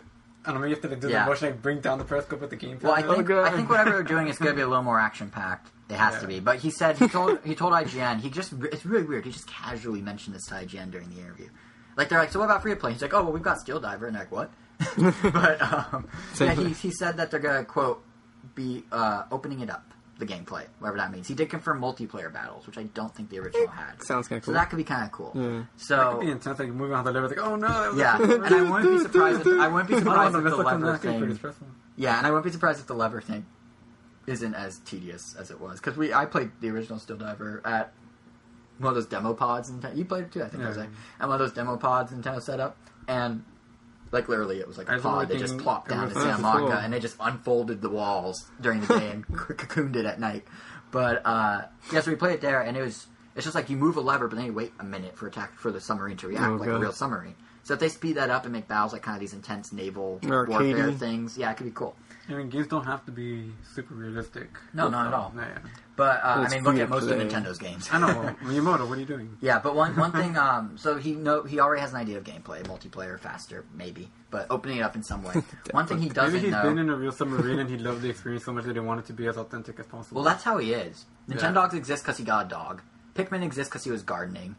Wii Music was like battling Yeah. insect by throwing stuff at yeah, them. I, Like, oh, Zelda, Zelda exists Get off specifically. my Zelda. Zelda exists specifically because as a kid he used to go, or as a kid he used to go explore. used to be a cave. as a kid, he When goes I was a explore kid, I would caves. explore kids. As a cave, he goes for. I did it again. As a kid, he goes for caves. But that's why. That's why Zelda exists. maybe his, maybe one of his parents were the ones who were like, "Hey, it's dangerous to go alone. Take this with you." Oh, if only, if only. Oh, but no, so all his like all these gameplay ideas come from real life experiences. So maybe the submarine thing's true. But what they haven't decided Where did Mario come from? uh, maybe he had a plumber at his house once, and the plumber was eating a mushroom. Who knows? Taking drugs. The plumber was getting high while fixing his bathtub, and now we have Mario. and then the and the pro side were running and jumping away from his problems. I was still a princess. That's exactly it. It was all code for different sort of drug things. Wow, but that that's- actually Ma- Mario's It very does, symbolic. does. Yeah, it's all super. It's all metaphors. Mario's all metaphors for one poor Japanese plumber's drug drug trip. But Unless, um, unless it really came like from his interview, how the game was designed strictly based on the limitations of the console, and that's just how the- the game. which which game are we talking about now? the first Super Mario Brothers? Oh, it totally was. I mean, the No, mustache. Like, Yeah, yeah. like that's. There was no inspiration from it outside of just making a game that. No, there, there really wasn't. I mean, like the fact that the uh, like everything was just so it worked. yeah the warp best as it pipes. He he explained that warp pipes were specifically for that reason. Yeah. So the piping is probably what led to the plumbing, not a drug trip by a elderly Japanese yeah, plumber. like, I mean, Mario's whole design is off because of that. yeah, like, like the mustache. yeah, the hat And Like, the hat. oh, we don't want and the overalls, and the overalls, so you can see his arms move. That's why his overalls. But Oh, either way, yeah. um, yeah, the more you know. Again, that's two. That's two for this episode. Anyway, uh, so back to Steel Diver. So he knows the gameplay, but doesn't know how they're going to do microtransaction or how they're going to do free to play. It could be microtransactions. It could be a membership fee. They're still trying to figure that out. Ugh. But when, yeah, I'm not a big fan of that either. But um, whenever know, they two figure, membership they're- fees, it's already one for I don't think there'll be a membership fee. Flopnote. No, not Flopnote. Flopnote. Oh, Flipnote oh. Studio. Flipnote Studio. Yeah, What? Flipnote Studio 3D coming out in August on the 3DS. Yeah. Will uh, like a I, dollar. I don't know. Yeah, though. if you want to, there's two galleries. There's a friend gallery where you can share your drawings at any time with Is that free? anyone, and that's free. And then Oh. there's World Gallery where you post them like online to like a public gallery, and it costs money unless they're highly rated. Then you get the next month free as a gift. So it's only like a buck, I think. Yeah, it's a book a month. Yeah, but so so twelve a little more than Netflix, but less than a magazine. A little more than Netflix. Ne- oh no, wait, no, a month. Wow, never mind. No, oh, I was thinking I, when you said when, you said buck a month, I was like, oh, Netflix is seven ninety nine a month. Well, that's less than Netflix. it made no sense. No, it's more than Netflix. It's it's it's, it's less than Netflix. All right, let's just move on. wow, I just want to finish my Steel Diver thought. I just say it's supposed to come out soonish, or they're supposed to announce it soonish. So probably Nintendo Direct, but I don't know. It's interesting to see them literally do a tank, tank, tank. That'd be Because cool. he, he said he specifically said that they will release a That will package. hopefully not tank. Well, yeah, but they're or yeah, okay, but I know we made that pencil many times I because know, of that. but it's, it's funny because Nintendo, whatever they do with this, they're gonna have a package version that you get the whole game up front, supposedly. That'd be cool. So yeah, so if you want to do microtransaction and only buy half, you can. If you want to buy the whole thing, you can, and that's why I'm saying it's kind of like Tank Tank Tank because Tank Tank Tank they had a sixty dollar disc, or in our case, we bought we downloaded the free version from the eShop and then bought only multiplayer, which is like five bucks. Yeah. That's true. So I mean, maybe this is a change needed for us to dive into the series. well done. Round of applause for Jose. That was a beautiful pun. That was one for the ages. You should just like retire now. We'll just replace you with Elvis. It's fine. Oh, that Okay, one person laughing in uh, listening to this. Oh, I'm yeah. yeah. Well, here's the thing. That All same person episodes- that was waiting for Star Oh Wars. yeah, like, yeah, yeah. pinball. There's this one guy who's like perfectly like his whole existence is to like everything on our podcast, basically. But um, the, you know, the real question to me about Steel Diver, though, going back to that, becomes why Steel Diver and not a game that matters? like, why not a established franchise? Why isn't Nintendo taking a What- gamble what- with one that bombed? What if he can accept it that it bombed, so he's trying to remake it? Well, that's He that's doesn't want it to be of. Zelda 2. That's kind of it, sort of. Uh, in an investor, or not investor, but during E3, we talked about this last episode. Nintendo did a briefing for their analysts, for like the investors and analysts. And after the briefing, they didn't have the transcript yet, so we couldn't report on it last episode. But they did a Q and A where there were like six or seven questions that Satoru Iwata, Nintendo's global president, answered. And in those Q and in that Q and A is when the idea of free to play first was like flushed out a little, and then Miyamoto's interview actually came the day a day later, which might be why he just casually was like, "Yeah, we're making Steel Diver," because it was like after that was known. So what Iwata I was don't know saying, what other franchise would work, though. I'll have to yeah, I don't, and that's kind of what Iwata's point was. Is he was saying that um, they don't want to do franchises that are established or known because people already are willing to pay full price for Mario, Pokemon, Zelda. Etc. They want the way they can do this is create. They can use it to create new IPs and new franchises and new gameplay ideas and or see what resonates with gamers and do it in a way that will make them want to play. Because if it's free, we'll download anything. I mean, you point out that we all down, we both download. Zumba. Yeah, we both download. uh What do you say? Zumba or Zumba? Or I was gonna say Zen Zen Pinball. Zen Pinball. Zuma. Zumba. Zuma. I've downloaded Didn't buy as well. I mean, well, I mean, we Zuma's downloaded. uh, like my I mean, we both down Yeah. Think Tank and bought. Well, I bought. Right, exactly. So Nintendo's for logic is we would not pay full price for that, or even any sort of price, but for free, and then if we like it, we buy more. That's a good strategy. So that's why it's Steel Diver and not something of more significance. Because clearly, Steel Diver didn't work as a full retail product.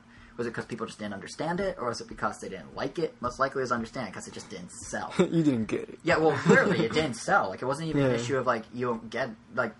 It's not an issue if you don't get it. It's like you're not even giving it the time of day. So what if we make it free? Then maybe you'll care enough to try it, and then you'll like it.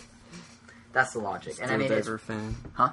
No, that that same guy is also a big Yeah, that's Steel it. Diver yeah, guy. yeah. There's one guy. We need to name this guy who likes uh, Star Wars Pinball, Steel Diver, and It's not a what, super fan. I don't know. what was it? What was it? What was the third one? Uh, it was Steel Divers, Pinball. Oh, and something else. That was- Uh, oh, oh, Angry that- Birds yeah, Angry- yeah. Yeah. Well, Ken out there, I know you're listening. if your name's not Ken, it, legally change it because that's your only option now. Because I've named you. Um, um, anyway, uh, what was I gonna say beyond? Oh yeah, one thing I want to make extremely clear though about Nintendo's free to play, which is good to know, is they are not going to be pulling fast ones like lots of iOS apps do. It's not going to be like, oh, you can play one level and that costs you twenty dollars, like, or you have to buy these items only with real money. Fireworks only with real money to, uh, you know, progress and get this item. Oh, so not. He's saying so they don't like Team Fortress. They don't want whatever you want. exactly. Or they'll make it so you or they'll make it so you play like half the game, and then they say if you want to unlock the second half, opposed to like literally in iOS, Oh it's yeah, like this one gives a like you're free. You could play them for like a few hours a day, and that's it. yeah, iOS says that they also have not so much that, but more um, you can progress through a game, but to get the item you need to progress, it either takes thirty hours of redundant game, or like really Oh, you know, you dragging gameplay, or buy it for two bucks. So they don't want to do that. As I It want sounds like a really lame. It is. Yeah, It's it's a plague on the App Store right now, so to speak. Like literally, tons of games have it, and it's awful. But I was saying Nintendo's not going to do that because they want to have a favorable long-term relationship. That's the term used with the consumer. They don't want them to like get suckered in because then they won't buy a game in the future It's true. because they have prac- they have package products they have to maintain as well. So they need to find a balance. WarioWare could work. Yeah, WarioWare. I mean, they tried that. WarioWare Snapped was a download game, sort of. Yeah, but that was just. I mean, it's all one product, game, yeah. right? But they it's one of those things that they wouldn't release as a retail game. Oh, yeah. They could have flushed it out to a retail game, but they decided let's see if this ca- if this works, and it didn't. like people played it, but mm-hmm. did we see any other DSi games that use the camera in that way? Photo Dojo took pictures, but then it modified the pictures. What about that one game that with the virus? That was, that was augmented reality, though. Oh. I'm talking about like literally using WarioWare Snap for DSi was essentially Kinect before Kinect or PlayStation Move. Before Yeah. Move. Like it was that idea. So, It's pretty fun but you you never to work. saw any other game that used that, and there's probably a reason. when you get it to work. Yeah, when you get it to work. Well, no, we of have, the we have the problem. whole big construction paper like Green screen? Yeah, Right. we have to make a green screen. But that's see, that's exactly why it was a download, not a retail game. They didn't want to take that big of a gamble. Oh. And it, and you know, if people didn't like the game, whatever, it's five bucks. It wasn't a huge deal. So that, it kind of fits with this line of thinking that they now have. It is worth knowing though that while Iwata said they won't do any major franchises, in a different interview with VentureBeat, the producer of Animal Crossing, Yeah. Vicky Serious is going, uh, Katsuya Eguchi, he I think I said that right. He um said that he Everyone did, he, he let me rephrase. He didn't rule out the idea of free to play Animal Oh Crossing. man, imagine he all didn't Tom say Nook he items would- cost real life. Oh, that'd be Oh, awful. my See, God. that's what iOS is like often. That's what the App Store is like. You can do whatever you want, but like Yeah, that's how the App Store is. You want to build a bridge?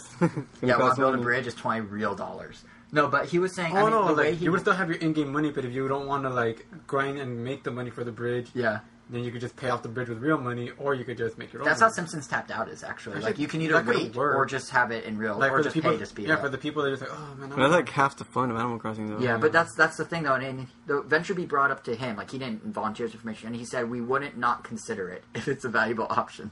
So like it's not probably gonna happen, but the fact of the matter Hope not. is this is the one franchise. now it's in his head. Yeah, it's in his head, and this seems to be the one franchise Nintendo's kind of willing to do microtransactions on. And I mean, Animal I, Crossing? yeah, Animal Oh. Crossing. I mean, kind of like we already said, I'm really not a fan I mean, I could idea. see how it could work just because like how Animal Crossing yeah. is. Oh, it makes perfect Yeah, sense.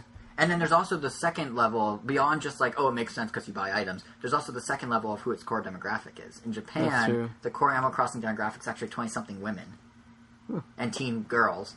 Like Like they're not year old women, not, Twenty not just yeah, twenty no, something. Oh. about 20 women in Japan who love the game, That's the core and then the other however many million of people in the country. They saw hate. them play and they're like, oh, Yeah, there's 20 somethings who are women, as well as teens who are women, who, you know, they're used to playing games on their phone, and then they went and bought 3DS, and they went and bought Animal Crossing, and now they play that exclusively. So, if they're already used to in app purchase on their phone, this is the easiest franchise to make Yeah, that jump it. because. make money out of it. Yeah, and they're and you know it's already logical. like they're already to, to the to the to the players, it's like oh I already do this, but you know it's just one more thing to do it on. Yeah, But I hope they don't. do yeah, that. I that would really suck. don't. Yeah, although it, it's fine because Nintendo's like oh our first free to play game is Steel Diver, but it's not. They snuck one out. they snuck one out. I don't know if you noticed. You probably didn't because we're in America. They Mm-hmm. snuck one out, and that's uh, update to Street Pass Street Oh, Pass right. Plaza, which now includes paid games that you can download individually. So what? How Wait, basically what here? Uh, I what remember I showed you some videos of this. yeah, well, Yeah, what Jason happened was. I'll go into great depth. So as you may, uh, 3DS owners everywhere around the world saw, version 6.0 came, came out of the firmware. Mm. Version 6.0 here in the states and in Japan included new photo filters, a save backup mode, like option for you games. know that thing that you tapped on the bottom of Yeah, your you can back yeah. up your saves. That was it. But in Europe and Japan, unlike here, they got one extra thing, and that was a completely redone from the ground up Street Pass Plaza. New menus, new options, new That's hats. cool. You could wear clothes now. You could change your Mii's emotions, like all sorts of stuff. And the big hook on this was instead of including a new Find Mii minigame, they oh, and four new puzzles. There's now Xenoblade, New Super Mario Brothers U. Um, I'm forgetting some. Uh, the, the, the Nintendo princesses, like the Disney princesses, like all drawn in the same Wow. style, but Nintendo. It's super Wait. weird. How many do you have to do? Uh, it was Zelda, Peach, Daisy? Daisy. No, Daisy Wait. wasn't it. Pauline. So not really what? princesses, more the women on Nintendo. the But only women in yeah, but uh, Are there princesses? women. and That sounds like a calendar thing. yeah. Oh, and Skyward Sword. Yeah, I know. That's it. And Skyward Sword, of course. That was the fourth puzzle. But so they got all that, and on top of that, they got these new games, literally games that you play with Street Pass data. So there's four different games. They're each five bucks a pop, roughly. Or you can get the in-game com- Yeah, you buy them. No, five dollars. Oh. like real life dollars. You buy them in the app, much like you would an in-app purchase in you know a new Mario map or free to play with Steel Diver. Yeah. Like this is free to play. They lured us in with a free Street Pass thing, and now they're saying if you want more, you're welcome to keep using what you have, but if you want new options, pay up. So they may have said that Steel Diver was the first free to play, but I'd argue Think this it's the first is. one in yeah, I would US? argue this is. Uh, yeah, assuming Nintendo doesn't get this out here. Some of them look Yeah. kind of interesting though. Some of the games. Yeah, there's four different ones, Yeah. and the cool thing is if you buy them all together, it is discounted. Nintendo likes doing that. Most companies don't bother doing that, so that's a nice plus. But there's four different games. They Actually, some pretty interesting. So for the most part, that's what, like the Call of Duty season pass. Oh, that's true. Yeah, never mind. I don't know why I was saying everyone does that bundle, but uh, yeah, the, the four games are actually kind of neat. They're all from developers who have like good like uh, portfolios of games. Like they they have made good games. I'll just run through them real quick. So never the first one's called Street Pass Squad. It's kind of like Find Mii. It's a role playing game, but it's gonna be um, in space instead of on Earth. That's cool. So you're it's a space RPG.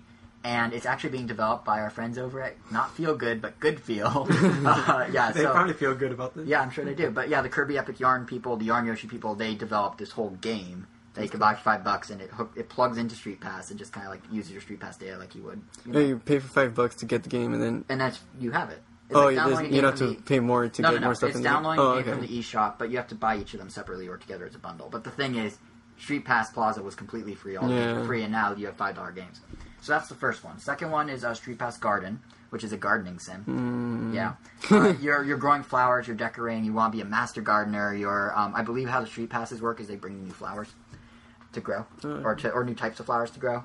And uh, this one's actually developed by Grezzo, which you brought up earlier, Jose. The Zelda as 3D. yeah, they did Ocarina of Time 3D. Uh, so that's that one. Then there's Street Pass Battle, which is a strategy game set in like a feudal Japan-ish sort of world, and you're battling armies. As, like you're a general with an army, presumably a Mii's, and the other generals are in-game Like Civ edition? characters. Huh?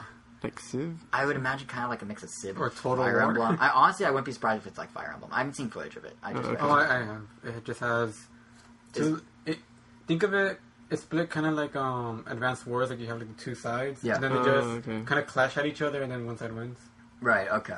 Yeah. That makes sense. But um, yeah, this one's being developed by actually some people that make really good like games of this nature, and that's Spike Chunsoft, who does the Mystery Dungeon games, like Oh, Pokemon okay. Mystery Dungeon and all I those. heard they're good. Yeah. Yeah, No, I've never played them, but uh, yeah. Mystery Dungeon's pretty fun. I Oh, the demo played- was fun. Yeah, the demo was fun. Um, last one is Street Pass Mansion, which is a Luigi. haunted house title. Yeah, you're investigating some mysteries of a haunted house. A? Uh, you're solving. I don't know I the don't think they mystery would is. do. Probably not a mystery, but you're interacting with characters and battling enemies. So the characters you interact with are coming in through Street Pass. Oh, that's right. And it's developed by Yeah, I saw footage. That one also looked weird. Sorry. Yeah. To No, interrupt it's cool. But um, I don't. One thing I noticed, like when every person they street passed in that mansion, Mhm. it's like they're trying to make their way through the mansion, but the people keep coming in front. no, no, them, no, right? no, no. Well, like there's quarters, but like the mansion is blacked out on on the screen. Like you can only Right. see so much of it, Right. and you can only progress when you street pass someone, and they'll give you like a choice between Tetris-looking blocks, and then you place them on the map, and then Oh that yeah, becomes your build, new- and that to becomes your build new your map to see to, to get to the mansion. And then when you put your Tetris block in, if it fits, then you go through, and then if you want to progress more, you have to street pass someone else to get more Tetris Right. blocks. Sounds Quite kinda frankly, the most interesting part of this game, besides that neat gameplay, is the developer, which is Prope. Now, Prope may not be a name you recognize, but Prope Nope. was founded by Sonic creator Yuji Naka, and they're the ones that Oh. made that really quirky uh, Let's Tap for Wii, the one where you put the Wiimote upside down on a table and you like tapped next to the table and it like moved the Wiimote, and the gyro and the Wiimote being moved is what like controlled the game. It's super weird. I've never It's ever- yeah, it's insane. It didn't sell well at all, but basically, yeah, literally, you put the Wiimote upside down. You put it on like a surface that can like vibrate, uh-huh. and then you tap when the game tells you to tap in different patterns and stuff, and the Wiimote picks up the tapping because it has the motion sensors, and that then affects what's in game.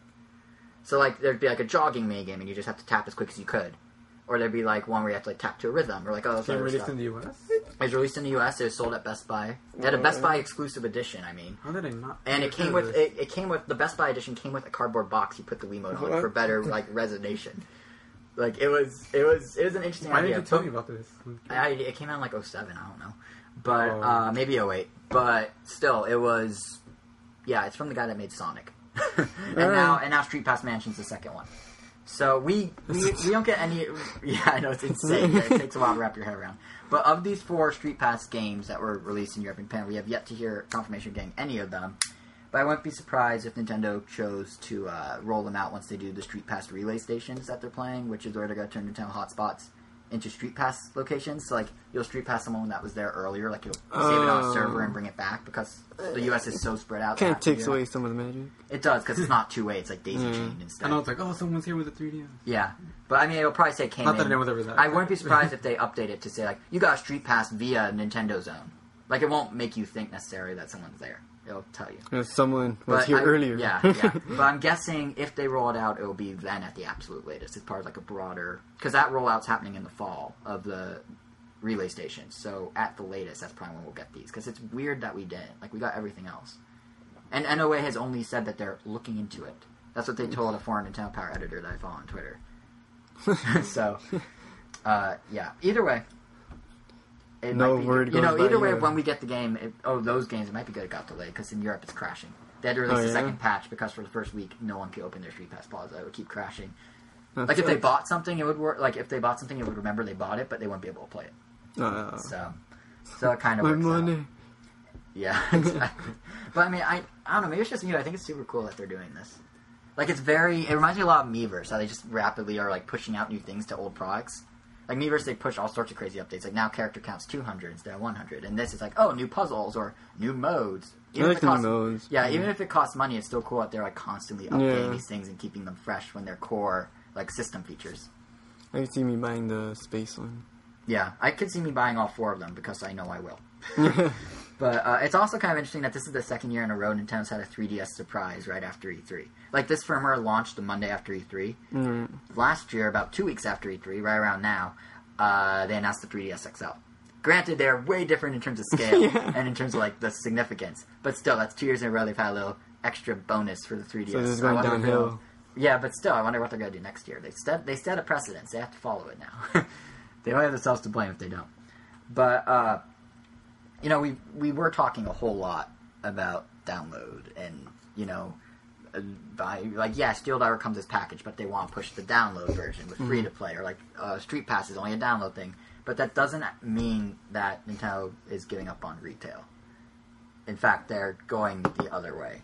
Sort of. They're still planning to be super strong with retail. Reggie was saying, speaking with uh, MTV's multiplayer blog, that um, there's some merits to retail beyond the obvious. Oh, they see the box on the shelf. That's free advertising. They, you know, they see the sign in the window. They're just casually browsing and pick up a game and buy it. Like that's something. You know, Nintendo can't get those sales through Sure, I digital. never thought of the game box as an advertisement. Yeah, Me neither. well, if you're just going into a store and No, you no, go, no, "What's no, that this?" makes sense. Yeah, That makes sense. Like it's a whole wall yeah. that's like, oh, which one and you can't cool? browse the eShop in the same way. Like, if you could browse the eShop, but it's not the same as like I have ten minutes to kill. I'm gonna go to Best Buy. Like, no one's gonna go. I have ten minutes to kill. Let me go find a Nintendo hotspot, open the eShop, and go download something. Like, but you might see something on the shelf at Best Buy and want to buy it. So that's the main reason of retail, right? But the secondary thing that Reggie actually is one of the reasons Reggie's saying Yeah, Nintendo's get gonna keep yeah, they have impulse purchasers, Yeah. which you can't you can't have an impulse purchase on a digital service because the Unless person you already know you kind of want the game. It's like, yeah, "Oh, unless or I mean you can like you can see a trailer and go, well that's neat, but it's not gonna be enough to like actually make you Yeah. like you know what I mean. But uh, so the other reason besides those, which Reggie didn't say, that's just like you know that's kind just of how how I got it's to just the kind Mighty of series. Huh? It's kind of how I got to the Mighty series. I just saw a trailer. I'm like, oh, I'll just get it. Mighty right. West. But you went Oh, to the e, West. you went into the eShop when you first when it first launched, going, I need to catch up on DSiWare. And that's what motivated you. If I go to Best Buy and I'm browsing and go, "Whoa, that game's only ten bucks," okay, like I had no intentions. So that's how retail helps. But what Reggie was saying, he didn't say that. That's just my own thought. What Reggie actually said is kind of a secondary thing that I didn't think about, and that's retail allows Nintendo to kind of cultivate its fan base and engage them and make like community events and do things that you can't do in a digital space. Yeah, like he was saying, the Best Buy Nintendo experiences during E3, all those demos, they can't do that if they don't have retail partners. You can't street pass people when you go pick up a game at GameStop if there's no GameStop to pick up the game at. like, uh, yeah, like he was saying that there's really a whole like communal aspect of retail, and they don't want to give that up, which is why even though we're talking about all this digital stuff, like literally two thirds of this podcast was digital. We started with Wii U, eShop tiles, we talked about free to play. Like all that matters, but they're not abandoning retail because it both. It's and a two prong approach. abandon retail, then it's just going to be Nintendo stores and some PC. Well, games. that's never going to happen. Retail will never be dead. I mean, you you can kind of see it, like you know, record store days, like a big thing for music. Once a year, everyone goes and buys a record, and then the other 364 days a year, no one talks about music face to face, just through the internet. It's kind of true though. Like it used to be, you know, you'd go to a music store and like you'd be browsing, and guys like, oh, you like that band? Check out this band. Like Yeah. that doesn't happen as easily. You have to be like, I want to go talk about music and go on a forum and do it. Which is kind of like the same. You have to motivate yourself. Ideas going to a digital storefront versus just I have 10 minutes. I'll wander into Best Buy. For those who don't download Yeah. music. Yeah. so, uh, yeah, that's pretty. I mean, that's pretty much, pretty much it for like the main news from E3.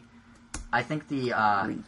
I think the other, yeah, big thing we have to talk about Mhm. before we get into our impressions of uh, Mario, Luigi, and Animal Crossing is Jason Sales Corner. May had some NPD numbers. it's funny because like lots of things we talked about today weren't exactly E3 news. They just kind of happened to come out during E3. And one thing that was supposed to come out during E3 but then was the NPD sales numbers for May. Originally, they they usually come out on a Thursday. That would have been the Thursday of E3. And good thing they did because they put quite a damper on the industry. Like everyone was riding high after E3, and then it kind of dropped like a rock right after because uh, NPD numbers were really, really, really, really low. What is NPD stand for? Uh, I am I'm not even sure, but they track all the industry sales. So they're the ones. National product. I'm not sure honestly, but they do not just video games. They do music. They do movies. Oh, okay. But basically, they're like uh, all the companies National report their something. sales. I don't think it is, but all their all their uh, sales are all the companies report their sales to them. They tally it all up and give you numbers. Oh, okay. So they put they post the monthly video game sales, which is how we know the Wii U is doing well or not doing well or whatever. So um, they released the numbers for May right after E3, and it wasn't so good. Like I said, uh, it's the lowest amount of software Oh. sales. The Wii U? Lowest, no, total. The industry saw its That's lowest. like the Wii U. Or what do you. No, There- for I'm getting there. PS3 all gaming. Yeah, Oh, gaming, oh, oh the oh, game industry gaming, as okay. a whole had the lowest software sales since May 2000, the lowest in 13 years. Oh, wow. Now, this is particularly troubling when you realize May 2000 was before the PS2 and before the Wii U, both of which expanded the industry so big in their own ways, like ballooned it up so huge that we're now at pre PS2 levels of sales this month. Clearly, it's just the clearly it's just the public's ready for the next generation, and unfortunately, Yeah. Wii U doesn't count as that in their minds. But that's why it's so low. There's nothing to buy. But um, yeah, Nintendo had the closest thing to a success story this in May, presumably. Uh, or not presumably, they presumably had the closest thing to a success story, but even then, it's not exactly a success story. 3DS was the top selling hardware for Yeah, the month, was thinking so. actually breaking a streak of the Xbox 360, which was the top selling hardware for years. And uh, the 360 sold about 114,000 units in May, which is low but not awful. I mean, it's not good, but it's not awful. And the 3DS, we don't know the numbers because Nintendo didn't bother telling us. Like they didn't release them. How it works with NPD, uh, I guess for you, Elvis, and for anyone who doesn't know the logistics of this, NPD provides numbers to all the companies. Companies decide if they want to release the numbers publicly. It used to be the top 10 software titles would all have their numbers released, but now they don't even do We that. can just assume it. I guess if they don't release it. Yeah, if they don't release it, it's not necessarily good. But so Xbox was at 114 for May, which isn't bad considering not any major games really. Uh, 3DS did slightly better than that. Don't know how much, but it's higher than Xbox 360 for sure, and it's the only system compared to last May of 2012 that saw an increase year over year in hardware sales, That's cool. but by a sliver. like because in, in May of 2012 Something. it sold about 113,000, and now it's sold well more than 114,000. So it sold 1,000 more. Something. Yeah. I would assume It's something. Animal Crossing helped. Well, that, that was in June. So this this is for Oh, May. This is okay. uh, I believe May fourth or fifth through June second. Right. So so it's it's actually kind of it makes it really hard to judge how well the 3DS is doing at this point, like the hardware, because you know being top console is a big thing, and Nintendo Mm-hmm. press release like, hey, we're number one, woo! But when you look at the number, it's like a one percent increase over Yeah, last year. I mean, barely statement's not Xbox. wrong, but- Yeah, it's just like it's harder to gauge if the 3DS is really like suddenly selling, you know, suddenly the success story of the industry or not. It's not. But one interesting side note, though, actually, Xbox 360 is the success story of the industry these days, and so much so that there's a good chance it's going to become the best-selling console of the generation. We Xbox? yeah, Xbox 360. Oh, we man. currently is. Uh, Ars Technica did in all the U.S., right? yeah, in the U.S., not in the world. Thank you.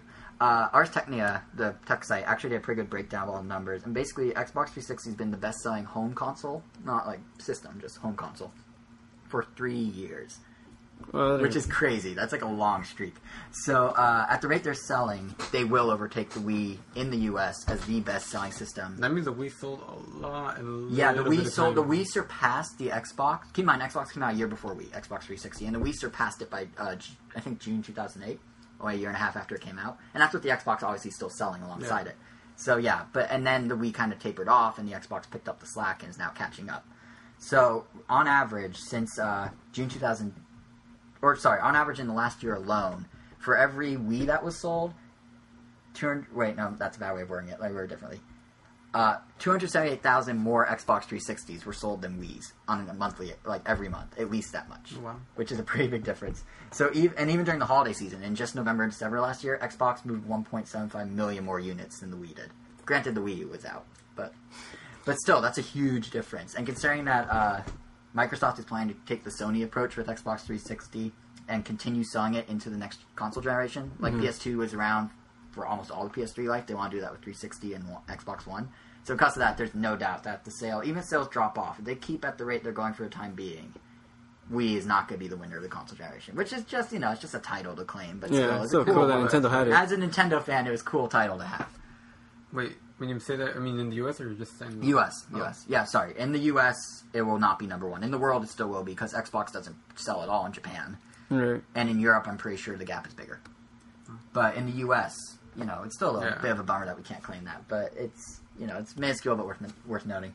But switching from hardware to software, uh, 3DS had a good hardware month, like I said, at least relative to the others, and also had a good software month.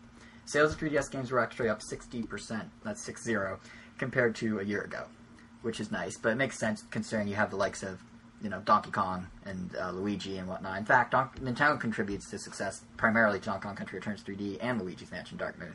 Donkey Kong, uh, Donkey Kong was the third best selling game of the month, Wow. only behind uh, Injustice at number one and Call of Duty Black Ops 2 at number two.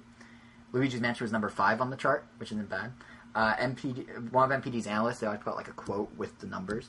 Uh, this guy named Liam Callahan also noted that if the chart was by individual SKU, as in like if Black Ops on Xbox and Black Ops on PS3 were rated as individual products, and so the charting was like the PS3 version sold better than the Xbox or whatever, then there'd be three 3DS games on the list, not two, uh, for the top 10 of the month. Now, I don't know what the third game is. If I had to guess, it's probably Lego City Chase Begins because that actually made the chart last month. Oh. So it probably would have just kept, kept charting, which is surprising, right? Like, you Well, I mean, to- I hear that's a good game. yeah, I mean, that's why because the Wii U one didn't make any like significant waves, but the 3DS one like kind of Wasn't it blew supposed to be Oh, the really? I killer? thought- a little. What? Yeah, the the I think they want to use the 3DS one to like feed into the Wii one in terms of like, oh, I like the 3DS prequel, I'm gonna go buy the Wii one, the Wii U one, which might still work. It might be a slow burn type of deal, but yeah. But even then, so we had three, we had two games in the top ten. But even then, that's not as impressive as it sounds because the software sales were so ridiculously low. Uh, numbers weren't actually given out, but leaked estimates put Donkey Kong Country Returns 3D at a little under 100,000 for the month. Normally, a game with those sales would be at the bottom of the top 10 on slow months, or not even in the top 10 on months that have a bit more like big releases and whatnot. And it was number three. So that should give you an idea of like how weak the market is right now. Also note, since you brought up earlier, Resident Evil didn't chart. Resident Evil Revelations uh, was a multi-platform release. It's on PS3, 360, and Wii U, and it didn't even crack the top 10. So that's not good. It's should a bit, it's a bit unfortunate because Resident Evil Revelations Might be a little bit discouraging for them to port stuff. Yeah, I think it's a mix. Yeah, they're not going to do that again, probably. And also, it just kind of sucks because it's a good game, and the 3DS version sold decently, but not like that great. So this was a chance for A lot people, of people to experience just it. like w- reading random comments like in Yeah. every review site. Like I think I saw like maybe ten or something reviews. yeah, A lot of people seem to prefer playing it on the 3DS or just didn't even want to bother going to the thing. Or if anything, this game made people go, oh, you know, what, I'm just gonna go and buy it on the 3DS. right, right. So it might have just been a flawed. stra- it might have just been a flawed I strategy. they wasn't advertising for the 3DS version. well, that's good for the 3DS, but it might have just been a flawed strategy on Capcom's part to even make it. And yeah, in the Wii U version, once again, don't have numbers, but it sold the weakest of the bunch by a mar- by a significant margin, which is unfortunate because it was the coolest of the bunch with Miiverse integration. I know it was almost like the 3DS version. Yeah, yeah. But uh, then, of course, since we're talking about Wii U, there is the elephant in the room, which is the Wii U and its abysmal sales. And yes, they're continuing. in May, it dropped again, Oh wow. but they didn't. As always, Nintendo doesn't actually put out a number because they're ashamed. So we got a ballpark figure that was leaked. Like the people that leak these don't want to leak the actual numbers because. You know, they people pay for these numbers, so they give like estimates. They kind of just push out estimates through Twitter, through NeoGAF, like established people, not just random, random whatever's. So the number that was put out for follow May, us on this and we'll just give you a yeah, no, yeah, no. These are like people that are legit. So for May, we know that it's scored and it's sold in the low thirty thousands, which is pretty bad. Like, I mean, Xbox sold one hundred fourteen thousand, and it's an eight-year-old console, Yeah. and the Wii U sold thirty something. It's somewhere between thirty and thirty-four thousand. So, uh, It's selling. Yeah, it's kind of like every time it, you think it's hit rock bottom, it goes a little lower. But the good news is, like you said, it's selling. It's not actually. It didn't drop nearly as much as it did from March to April or February to March. It kind of at a baseline now. It seems like low thirty thousands is the baseline. Like it's not going to go below that ever, hopefully. So there's that. But um, but I guess I guess August will surprise you. Not Pikmin is supposed to be there. yeah, that's not going to. That's going to give it a little boost. But Pikmin is not a mainstream. Like Pikmin two. I see sold- Mario Kart boosting. Yeah, it's going to be Mario World, Mario Kart. Yeah, Mario Kart's Zelda. like April of next year or something. Yeah, it's gonna be Mario World and Zelda this fall that are gonna boost it. We're gonna see. I think we'll see an uptick when Pikmin rolls around, but it's not gonna be as huge as like Nintendo seems. to Gotta get that word of mouth. You have to spread the word of Pikmin Well, we will. But even uh, I mean, we have a whole podcast to do it. But even um, to the streets. to the street, yeah, we'll just go out on the streets. Pick a and in scream front of Best Buys. I mean, Like a lemonade stand by hanging no, out Pikmin promoting. But no, um, what was I gonna say? Yeah, I think Pikmin three. I mean, the sequel on GameCube sold decently, but not amazingly. Like it sold a couple million, which is good. But you know, compared to Mario Kart or Mario or Wii Fit, even that's nothing. doesn't sound like Pikmin is always. It's, I mean, it's not Pikmin's like Pikmin is on the same scale. It's not. it- It's like it's it's like a B tier yeah, in terms of sales. Well, that's, yeah, like it's, a, it's their niche feeling Yeah. franchise. Guess. So because of that, we're gonna probably see a little uptick in in August, but unless they coincide with a price drop or something, maybe then we'll get a bigger one. But if they just push out Pikmin, it's not gonna light up the charts for the hardware. But um, and I guess neither did. I mean, May had. I mean, they had some Wii U games. We got Fast and Furious, Sniper Elite 2, Resident Evil Revelations, a really late port of Lego Batman 2, and those didn't help at all. so, so uh, It'll be sad if they did.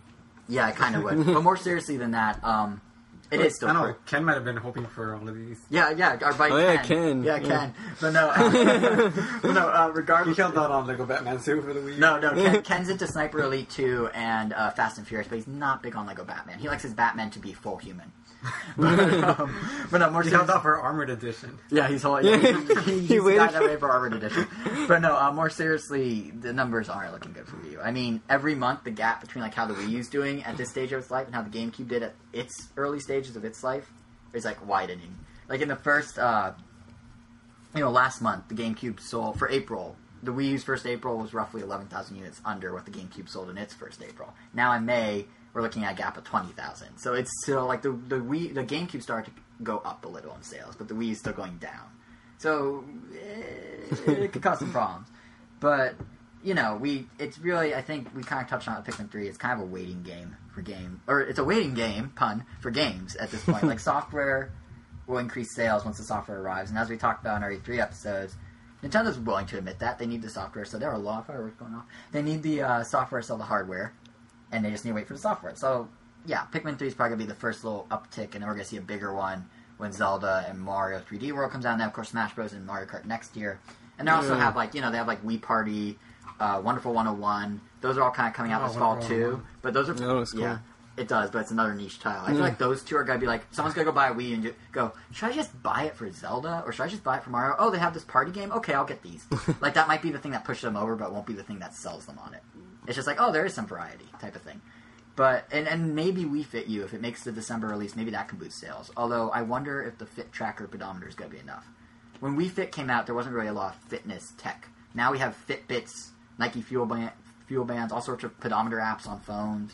Like, you will someone they'll- go? I'm gonna go buy a Wii Fit thing with a pedometer because I don't want to use these 20 other options I already have. Have they already said that the that the the fit pad or what are they called the is it- Balance board. Oh, the balance board. If it's the exact same one, or will there be a balance board? They haven't 2.0 said. Oh or, They haven't said. There has to be. I no. There won't be. For one have a little simple, digital. there won't be for one simple that reason. The weight, right. There won't be. There won't be for one simple reason. And if there is, it will be backwards compatible compatible with the original board. And that's there's 14 million balance boards out there, I believe. But it's backwards compatible, but there's still the option for it. Yeah, they might do that, but there's 14 million balance boards out there, and there's no way they're going to tell those consumers to go Yeah. buy another balance board. Like they want those people to buy a Wii. That's Some true. of the them buy a and balance the best selling Nintendo franchise apparently. So. Yeah, it is of last generation. Yeah, it was the best. No, sec- second best. I think the best Yeah. was Mario. So Kart. we could trainer shouldn't have even been a I mean, surprise. there's some games that require only the Motion Plus. Yeah, that's true. But but the thing with that was. Like a Nintendo Land. But the thing with that is, you didn't, they didn't tell you go buy a new system first. I mean, they did, but you were buying the system. Nintendo Land was it? it I'm trying. You know what what am I trying to say here? Nintendo Land. It's like okay, I'm gonna buy a Wii U. and I'm gonna get Nintendo Land. It's not gonna be hey, did you know we have a new Wii Fit? All you need to play is a $350 system and a hundred dollar new balance board. Like it's a little different in terms of. Yeah, but Nintendo didn't tell like, oh, you have Wiimotes. Oh, some of these you can use with Wiimotes, but some of these need Wii, Wii, Yeah, but Wiimote that's still my point is they Wii need a, nunchuck. Wii Fit U for them in my mind is a chance to get those 14 million oh, people yeah. that have balance boards to upgrade to a Wii. Yeah. No, no, yeah. If you then tell them to spend hundred dollars more on balance board, they will not do it. I mean, I kind of want one. Yeah, but so if that comes out in December, and if they do something that's unique and not just like, well, my Fitbit does that, then yeah, even the Wii Fit, you know, Wii Fit will also boost sales. So really, they just need to have their games actually come out, and then sales will go up, which makes Yeah. sense. And I'm not the only one that really thinks that, which is, Also, you know, which is Brawl would be a pretty good booster. yeah, of course. Yeah, Smash Bros is gonna be huge in 2014, but they Yeah, need to do Smash something. Brothers. Yeah, they need to do something before 2014, which is why they have what they have. But so yeah, it's a waiting game till August, I think. But uh, I'm not the only one that has this kind of like idea either. Obviously, Nintendo thinks it. But uh, Mm-hmm. speaking of Games Industry International, the head of Warner Brothers Games, which actually I think its technical name is Warner Brothers Interactive Entertainment or something. But anyway, the head of them, the president of the company, uh, Martin Trembe- Tremblay, he's actually a pretty strong believer in the Wii U, and he was quoted as saying that I think they show tons of new content at E3 that will re-energize the platform. So, like, lots of third parties have kind of given up, but there's still some that think all it takes is the games, and once the games happen, the sales will go up. We have him. GameStop's making similar I mean, comments in the press. value, it's like even though we already knew everything that's coming out, there's still good like, Yeah. games out there. Yeah, yeah. And like GameStop had the same thing. Of course, you know Nintendo themselves are saying that in some as well. Uh, actually, speaking with IGN, Reggie pointed out that the thing it's interesting. The Wii, it's big. Like uh, as he put, it, the inflection point of our Wii business. That's how he worded it. But basically, the point where it's like suddenly making gangbusters of money for them was right in the right after the triple threat of Smash Bros. Brawl, Mario Kart Wii, and Wii Fit, mm-hmm. which, if you recall, was February, April, May of 2008. I think. Was it? Yeah, 2008.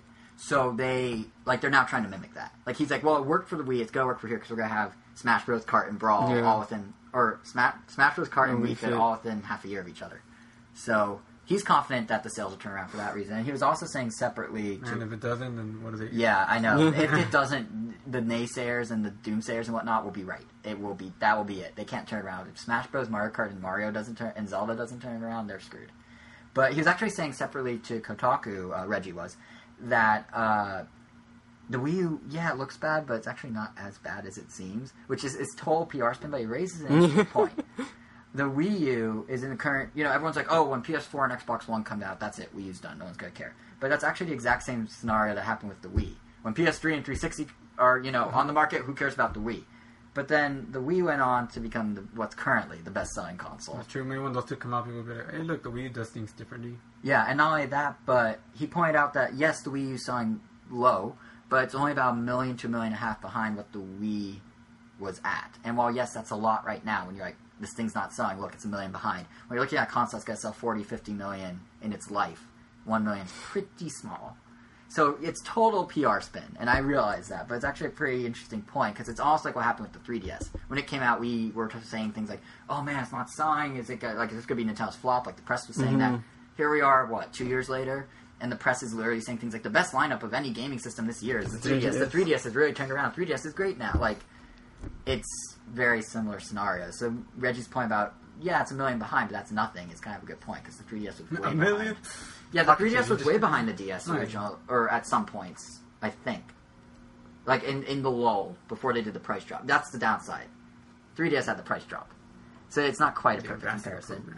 And we're not probably gonna see a price drop for the Wii U. I mean, or an ambassador program. or an ambassador program. I mean, Satoru. Well, that came from the price drop, so yeah. But yeah, But yes, Satoru Iwata, uh, you know, Nintendo's real president, not their local president, was saying uh, to CNBC in an interview that there's not a very easy option to take when it comes to price price drop because they're already pricing it, as he put it, very aggressively. Yeah. In other words, all the components are already adding up, and they still need to turn a profit. So I don't know. It'll be only time will really tell if any of this pans out. Like you know, if the software boost will help or whatnot. But that's where things stand now. So that's the remember- May sales numbers. I don't remember who said it, but they were like, "Oh yeah, we use price fairly, like before what Yeah. you get." Yeah, it is. You get a tablet Yeah. and a console. Yeah, it is pretty priced, priced, priced pretty fairly. But whatever happens, let's. I'm curious if Nintendo will reach that 100 billion yen goal because uh, Iwata was, you know, there's this whole thing that Iwata may step down if they don't, and uh, what ended up happening is it turns out that's not entirely true. So, um, as I don't know, I don't know if you guys remember the initial claim, but Iwata said that he felt responsible for Nintendo losing two year, you know, losing profit, being having fiscal losses for two years in a row, and he said he's responsible and he's going to try and turn it around. And then he said, What do you do? well, that's he's saying they're doing it now, like the Oh. onslaught of games because there's been a ton of games this year, like every major franchise. It's nuts. But um, so he was saying, and you know, like if you just look at the Wii U, like if they can sell all those games very well, they can easily reach their goal. Yeah. But he said at the time, I asked that you under. He said, sorry, he said at the time that he's going, that he's committing to turning Nintendo around and, and reaching 100 billion yen. And then he said this quote: "I ask that you understand the use of my word commitment." and everyone in the press and a lot of enthusiasts, like I think we even touched on this yeah. I thought that's what he said. yeah, we all basically interpreted it as, oh, if he doesn't reach the goal, he's done. He's basically saying he, he by saying he's committing to it, he means he's putting his job on the line. That makes some amount of sense. But that's not what he meant. he just meant he's putting his heart into it. what he what he said, uh, Nintendo just the other day had their general shareholder meeting where all their shareholders got to Maybe he should Yeah, take a chance. Like, updates. is that is that true? If that's what you guys really think, then yeah, I'll do that. No, no, no, he did the opposite. What he said was, quote, I don't recall saying I'd resign. so, so clearly there's some sort of misunderstanding. He still wants to reach the goal. Uh, he told the Japan Times, which is a newspaper and website, he told them the goal is still, that's the goal that they have set. But, uh, yeah, he's not resigning if they don't, which makes a certain amount of sense. I was really surprised that he said that he was supposedly going to resign if he didn't, because he's such a public face of the Yeah. Company. Like it's one thing if like some CEO you don't know resigns, but he does IYS, he does Nintendo Direct, he does every announcement. He's like, like if he stepped down, there's no way, unless he stayed on as like a figurehead, like a public figurehead, like a marketing mouthpiece. Reggie? Yeah, if he well Reggie. I know he- he's he's been a face not as long as Miyamoto, but he already feels like Yeah. more. Yeah, like if he stepped down, people would like not panic, but there'd be so many Nintendo's doomed articles. What's Nintendo's doing? What's wrong? With, you know, what's wrong with Nintendo? What happened? So he can't really step down. I mean, they could transition into a public, like, pers- like just as a public persona, but even then, yeah, it would have been super messy, even more messy than Nintendo having bad financials. If he, if he like was just like, well, I didn't reach my goal, bye. so it's probably for the best that he didn't. And with that, I think we finally have wrapped up the news. That was a very long amount of news. Thank you for sticking with us if you did. We still have some impressions to share of two. we we're going green this episode. Haha. and we're crossing New Leaf and New Super Luigi U. We'll start with New Leaf. That's the one I think all three of us have played the most, right? Yeah. Mhm. So, um, so I've been talking a lot. Do one of you, want, do one of you want to take the lead, or should I just hammer out my impressions first, and then you guys can cover all the things I missed I'll, since you're I'll, in the game. I'll, I'll botch something together, and then you guys go like. okay. I'll work off what you Alright. say, I guess. Yeah, I'll work off what you say. All right. So And Uh, you. I'll work No, I thought you were going first. Oh but- wait, who's going first? You're going first. yeah, I guess I'll go. Oh, okay. Okay. It's All right. important that we sort these things out before the show and not on the show in the future. Shows that we're human. yeah. Go for it. So um, it's funny. Animal Crossing is one of those games that is really hard to explain to someone else, like when they don't really like get it or even know what it's about. Yeah, and you that's try, true. Like, and and even you could even explain to them like what what you do in the game, but it's hard to portray how it's fun or how or Yeah, yeah. Doing random chores and running errands for people does Yeah. not sound fun, but, But um, I don't know. But, but I guess like what I really like about Animal Crossing as in general is just that um, it gives you enough freedom. It's a simulator game. It's just, like you live a fake life. You live in a village. You meet people. You meet villagers. You build your house and all this stuff. But they don't give you as much freedom as you would have in a Sims game like Sims 3 or any of those games. Like those give you like super detailed customization, like insane levels. Mhm. This one, everything is kind of preset. You're just kind of making decisions, and that's what I that's what really got me into this because I don't really like having full control of everything. I want objectives, and this game gives you a lot of objectives.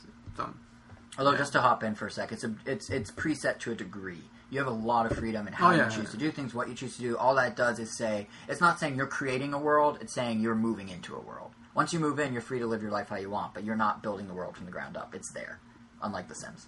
Yep. That's I think how you could really, dif- you know, the biggest difference between the two. yeah, because I mean, you have And you control the character directly. I mean, like you have like you have your town. I mean, you could leave it as is, or you could chop down the trees and Yeah. reorganize the trees, or plant flowers however you want, or um, decorate the inside of your house. You don't have to do any of that, but Yeah. you could. You And could that's- design your own clothes. You could not design your Yeah. own clothes. And that's actually something that I think um, they really did a good job of improving on in New Leaf. For people who have played the previous Animal Crossings, I think New Leaf improves on a lot. Like it really is kind of like the pinnacle of all the other ones combined, sort of. Like in my opinion, City Folk was the weakest of the group. Wild The World's Wii like one? The, The Wii Wii one. one. Oh yeah. I think Yeah. I think Wild It's World's the best. City Folk was too much of a Wild World rehash. It doesn't matter But that I your, your buildings are now across a, a bridge or whatever, or up a staircase. It's still the same game. Um, but I think the way they did New Leaf, they really combined the best elements of all of them, with one notable exception. Because I feel like City Folk, City. Folk wasn't a bad game. It's just that it didn't really change It anything. didn't do anything just- different. So I feel all. like if that's like your first Animal Crossing, that'd be the one you'd be super addicted to. But it Yeah, just but I played all of them. I uh, I got the GameCube one on launch day. Like when I read about, it, I'm like, this sounds cool, and I bought it on launch day. Like I pre-ordered it and everything. I've been How can it playing every sound version cool? since. So that was way back in 2002. wow. No, well, we didn't But- get into it like the DS one. Yeah, but no, the handheld ones are definitely better because you can play them anywhere if you have 10 minutes to kill. It definitely, it's definitely more of a A handheld. portable game. game. Yeah, and more, totally. And definitely more of a downloadable game. But Yeah, I have the cartridge, which doesn't bother me too much because I, you know, I know what games I want to bring with me before I go somewhere, so it's not a problem. But uh, yeah, download play. If you're someone that likes switching games a lot, download play or download option is the better choice.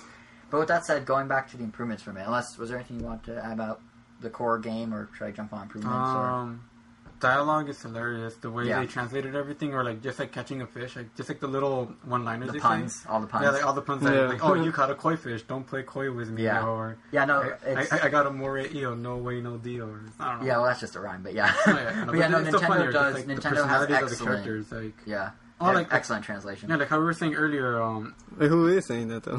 What? when you catch a fish and it has a little description. It's just I like like, to- I- it's I- like the game I, telling. I, you. like, Yeah, to, I it's like like- to think it's like you in your head. Yeah, it's probably it's probably supposed to be that. I never thought about it that way.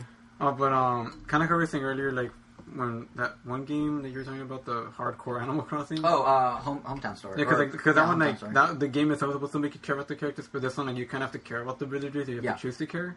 yeah, And I, I remember in the DS, I, I, spe- I, I don't know. I guess I got along more with like this hippo called Rocco, and I had Rocco of my games. and, and I always made him like my friend. Like I would always like make sure to talk to him in particular every day. There Right. were some other villager that I just told like, oh, I don't like you for whatever reason. I'm just gonna ignore you or be mean to you. yeah, and, but this one it dig holes around your house and destroy your flowers and stuff. But Rocco, I was always especially nice to, and eventually he gave me a portrait of, of him. Yeah, And then luckily on this one, I started with Rocco again and some other hippo who, whose name is Hippo, yeah, but spelled E U X instead of O. yeah, and he was also really friendly and I know, he's, he's really funny too. They, they they each have like different personalities. I like so how like, he's so friendly. Yes, because they wrote him to be friendly. No, They're all. No, yeah, but, but then And it's uh, like he's just such a good guy, you know. Like me and him, we, we, we got not Pinkberry friendly. the other day, and he was just like it was delicious, and he paid for mine. It was so nice. well, anyway, But if they made him friendly, doesn't mean he's not friendly. Yeah, yeah, I know. Yeah, yeah. Usually when someone says they're so Well, well, I mean, when I they first when I, mean, when, I, when I first met Rocco, like he always um like a lot of characters, a lot of the in-game characters, they each have their own little catchphrases or the way they call you something at the Right. end. And Rocco always called me a hippie, and I always in the beginning not I, everyone hippie. I well I know that's he always called. He yeah, called- that's not personal. I'm sorry. I well, you know what I mean, like Yeah, yeah. I mean, like well, he calls people a hippie, and at first I just took that as like almost like not a compliment, just like like oh, what are you doing, hippie? Or I don't know, like. But Yeah. anyway, but um, the other hippo, I guess like he sold me a fake painting. And that was a bummer. It's like seven thousand bells. Cool.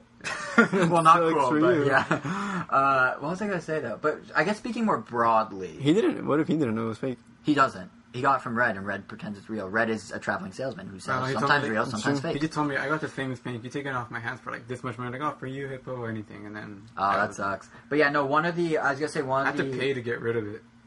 Yeah.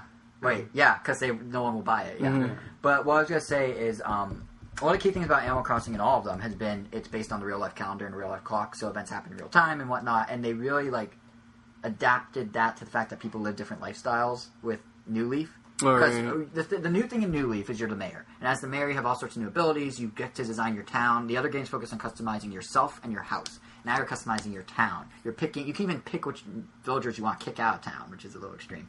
But I always like when I see the option, I'm like, oh, I'd feel so bad doing that. But but no, like uh, so mayor. I could have sworn you could you could file a complaint in DS. One. could you? I feel like you could have. Oh, it felt maybe. familiar. Maybe. Then maybe I'm wrong about that. But in terms of the other stuff, you could pick. You could put benches down. You can literally the whole thing is like a canvas that you can paint. I know whatever you could want. destroy your bridges and put different places. Yeah, you in. can So put bridges, You can you build a picnic area. A picnic area. You can build a park. You can do all sorts of stuff. Yeah. So it's a huge amount more custom build customizing. Yeah, Than before it, it mainly centered around your house more than anything, but now Yeah. it's like now it's the whole world of Yeah. the whole village. I mean, though, like people like I don't know if it was intentional with the game, but using um tiles, people still managed to customize like the outside of their world. Right. You could plant. Uh, you could basically plant a pattern that you custom create anywhere, like plop it down anywhere in the outdoors Yeah. parts. Yeah.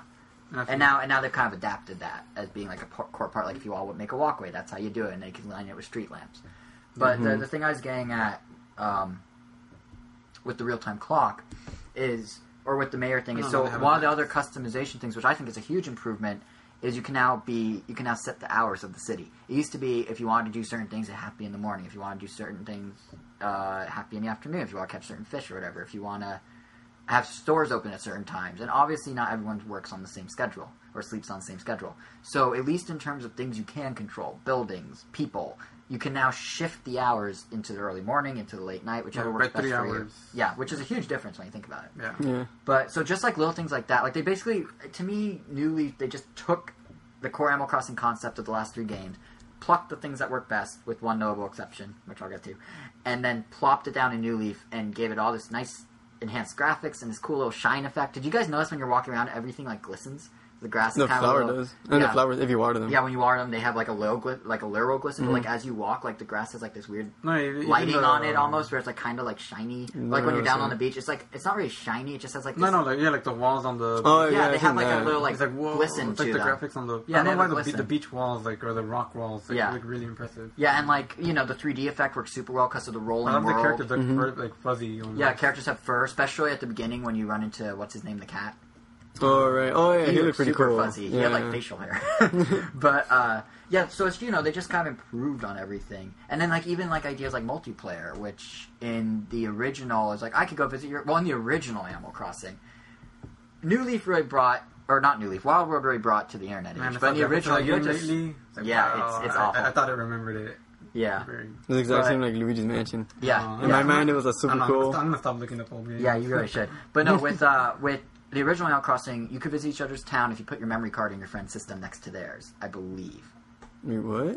No, you couldn't. You couldn't trade items. Sorry, you can swap your memory card, your GameCube memory card, with a friend Oh, and trade okay. items and send letters. Wild World let you go to towns, let you like interact online, and they just kind of kept growing that. So in City Folk, yeah, you can interact online, but there's like, and you had voice chat, which is the one thing they left out of this one, which is horrible. I don't know why they left it out. You can.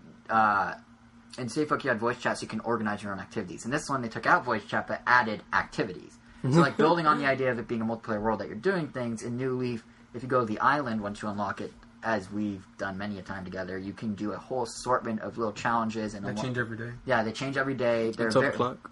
yeah, and they uh, they basically let you you know choose you know different things like go a fishing competition or bug catching or furniture scavenger hunts and you do them and you get medallions that get you exclusive items on the island and it's a very you know it's the next logical leap in how they treat multiplayer which I think really is just a good summary of how the game is as a whole.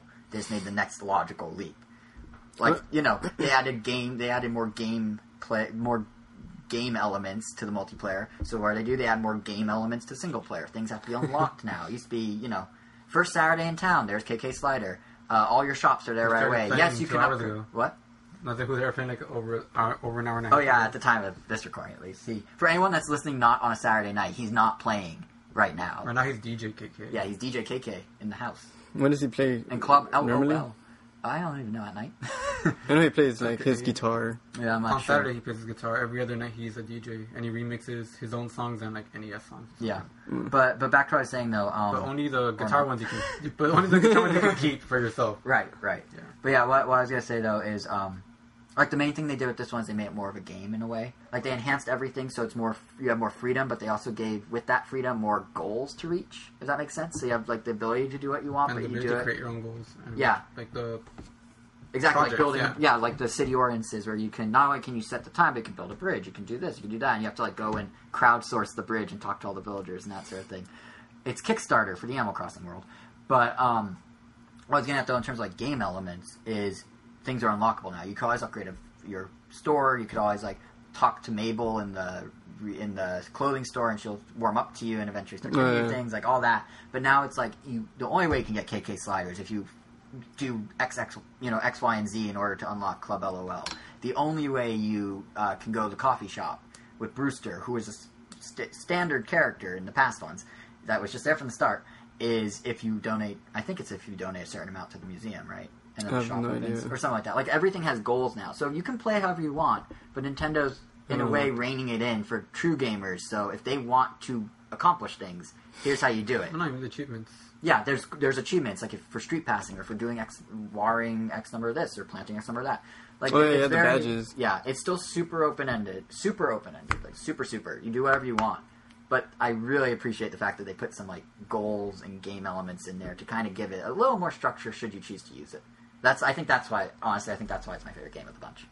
Plus they just cleaned up a lot of things. I mean, you know, uh, being able to quickly access your items with D-pad, like quickly equip items with the D-pad, or like uh, having retail where it's like your own flea market that you can sell stuff. So if you want to get rid of something and you don't like the prices, you can literally like lure your villager up to your item. Like Oh yeah, if, if push someone, them in yeah, there. Yeah. if someone's in the store, you just push them. Like physically Oh, right. push your avatar into them, and they'll see the item, go, "Oh, I'll buy that for the ridiculously Um, overpriced price you put Like it I have this ugly table I didn't want, and then I, I mean, they always give you a recommended price, like if you don't know what to price them. Yeah. But this one they That's just, actually the price she buys it off. Yeah, that's the Yeah. price she buys it for. oh okay, well that makes sense. And then Yeah, I always put two hundred bells above that, or I try and find the original price, and then Oh, like, like, this, like this table, like um, she recommended like five sixty for it, but I just put it up at a thousand, and I just push someone. To yeah, it, you and push then- someone to it and they'll buy it. Yeah, and then when they buy it, they're like, "Oh man, I think I got a really good price for it." Like, Well, no, it's still yeah, because the price she quotes you is is the re is the price she buys it Oh, from, yeah, yeah. which is already a third of the price it originally sells for. So even when you bump it up, it's still cheaper. Actually, I discovered a neat little thing. If you go to Nook's store, the like the normal store, and buy an item, and then go to retail and sell the item for a higher price, the villagers will buy it. I did that Oh, once. so you could just so you can keep ringing grind bells. it. Yeah, you're you're grind you're bell grind bell grinding. But um, al- also they add the ability to swim, Right. Oh, which is yeah. kind of a nice touch. Like it's just Well, I mean, they made they elongated your body too, so now you could customize like pants. Yeah, shoes. you got Oh, pants, you have shoes, you have shirts, you have long sleeve, short sleeve, hats, glasses. It's really they they literally just took the Animal Crossing template and just like blew it out. Like they just everything just like got super bigger in terms of what you could do. Yep. So I think I think in a nutshell, like that's what makes the game so great. Is it like cherry picked what worked, expanded on what worked, and then put in more of a structure than in the past. So if you choose to, you have objectives. The best friend system is also really appreciated. Yeah, that it's not as good as voice chat, but it's a nice alternative where any friend on your 3DS. It's really uh, nice. I mean, just like being able to talk to people when you're not even connected with them. Just it Yeah. says I'm online, and they just Yeah, yeah. message. How how exactly how it works is like if you're a friend with someone on 3DS and you uh, visit their town or whatever, you're then given the option to make them best friend, and it's literally like instant messenger built into Animal Crossing. Their online statuses, their offline statuses. It tells you when they come online, like with a pop up, not just an icon, just like old AIM. Like it's uh, it's it's really neat. It actually works in another way too. Um, I had a friend of mine visit my town, and then Elvis jumped into my town, and then he added that friend into his best friend's into his best friend list, Mm-hmm. and it retroactively added them into their friend their friend list on 3ds. Right, right. So they didn't even need to exchange friend codes. So yeah, that's pretty handy actually. But yeah, I think I don't know. Is there anything you want to add, Elvis? Like anything we're missing here? Uh, wait, well, before anything, you know how the uh, like my villagers could move into your thing? Yeah. But like, did, does it work like they move out of my town and they just That's how it's your- always worked. Even on the GameCube one, this is crazy. So you, you you go, you put your town on. That's how you visited towns in GameCube one. You saved it to the memory card and gave it to a friend, and then they could visit your like then empty town. Oh, okay. So that's how you could only do it one at a time, but you could visit. And if you did that, it would when you pull the memory card out and take it back to your system, it would make no, it would like exchange data with the other copy of the game because you needed both you know memory cards in one for each Right. town, and it would actually tell that game, okay, Lionel the Lion's gonna move in two days. And then it'll tell my, you know, the other, the first game, okay, Lionel the Lion's moving in in two days. So they would actually leave, even in GameCube, and that's in the to give GameCube them one. inappropriate Yeah. like, signs or Yeah, give yeah, them it's all, it's all stuff. interconnected. Yeah, because So well, it makes no. I mean, I just think it's mind blowing that the GameCube version did that with memory cards. Like Yeah, had pretty people cool. move between But so towns. far, I don't it's know. been connected from the start, just very poorly originally. that's- I mean, what made me think that you get like a copy of my Nope. Citi- You Civilian- 'cause, like, they will Jose be- got they a- will- I got oh, a really? Yeah, like I always had a crocodile named Del, and then he Then a moved few days into later, he moved into mine, but he's still over there. And Really? I don't and- think that's supposed to happen. and I was went to talk to him, and he's like, "Oh, uh, who are you? Oh, you're Elvis." They have the exact same house, practically. Well, I mean, it's a set personality, it's, so it's Yeah. supposed to. The way it worked in past games was if they moved to a friend's town, had to be a friend, they leave the oh, original that means, town. Because means there was a Bear's case. gonna move into one of your. I mean, there's a case of. Uh, well, not no necessarily. person's moving into mine. There's a case of a friend in high school. Um, his villager literally left his town, came to my town, said, "Hi, I just moved here from friend's town name." Oh, that's cool. Like it, they they're supposed to transfer. I don't know why yours didn't. well, I mean, it could changed it could be just by chance. Yeah, got I know that. that's true because Did like, he say he came from Elvis or? Oh, No, no, no, mine's still in Oh, my no, but that's the village. thing because in the beginning, um, you have like five villagers, but then I think like five more move in. So it's So, chance. those, so those, those, are Is- like, those are like the yeah. ten preset, and I guess he was well, they're just not one- preset; they're randomized. Well, but well, it- I mean, yeah. random, I mean, you have ten preset villagers. Oh, yeah, yeah, and- yeah. So I I guess he do. was just in my first wave, and right. And one final Yeah. thought on unless is there anything you Oh. want to? well, I mean, Other than the online, like I know Yeah. the online feature is really really fun. Like, yeah, it's basically safe, uh, but with the addition of the activities. Yeah, like we had one. We were And playing with one guy, market. And then like we could literally be no, doing nothing for hours, but Yeah. still have fun. That's We're- what's great about Animal Crossing is it literally is I mean, totally you compare random freeform. people that you don't know either. Oh yeah, I played with a twelve-year-old Japanese girl. Oh, that's right, yeah. but And Yeah, that's and new. A, They a French, didn't a use to- French person or Italian person. yeah, it was through, it was a French person, and she asked like, mm-hmm. "Oh, do you talk English?" Like, "Oh, well, I do." But like Right. as she does, Right. and not much. So I just start, so I just started communicating communicating with her through Google Translator. Oh, nice. That's cool. Yeah, it's just like the thing with Animal Crossing is. See, that's another You could example. be spinning in place with your friends, Yeah, and but it'd just be fun. That's fun. another example of the thing I was saying about how like this game's just expanding on it. Like in the past Animal Crossings that were online, you had to know the person you're connecting with. What about now the it's just Wii like one? whoever had to know. Village Really? gates were only open to friends. Yep. This is the first because they were worried. The developers saying at the time they were worried that people would go. Well, I mean, it's ruin only on the island too. As long as they could go to your Right, that's what's But you can different. still- Oh, that's that's what's true, it's different. You only the couldn't do island. that previously. You had to go into the city gate. yeah. But and also even on that note, like they're fleshing things out so much more with online than that. There's the dream houses where like you basically upload Oh, right. or dream villages or whatever. You basically upload your town to a server and then anyone can visit it and mess with it and do whatever, but it doesn't actually affect you. So it's a Yeah. good way for people to sample other towns, see what items they want. Similarly with Street Pass, this is super cool. The uh, Happy Home Showcase is now interconnected with Street Pass and Spot Yeah. Pass. So like anyone you Street Pass, you get their house, you see their items, you can literally purchase anything in their house, and Nintendo's pushing out special Spot Pass houses like Reggie's.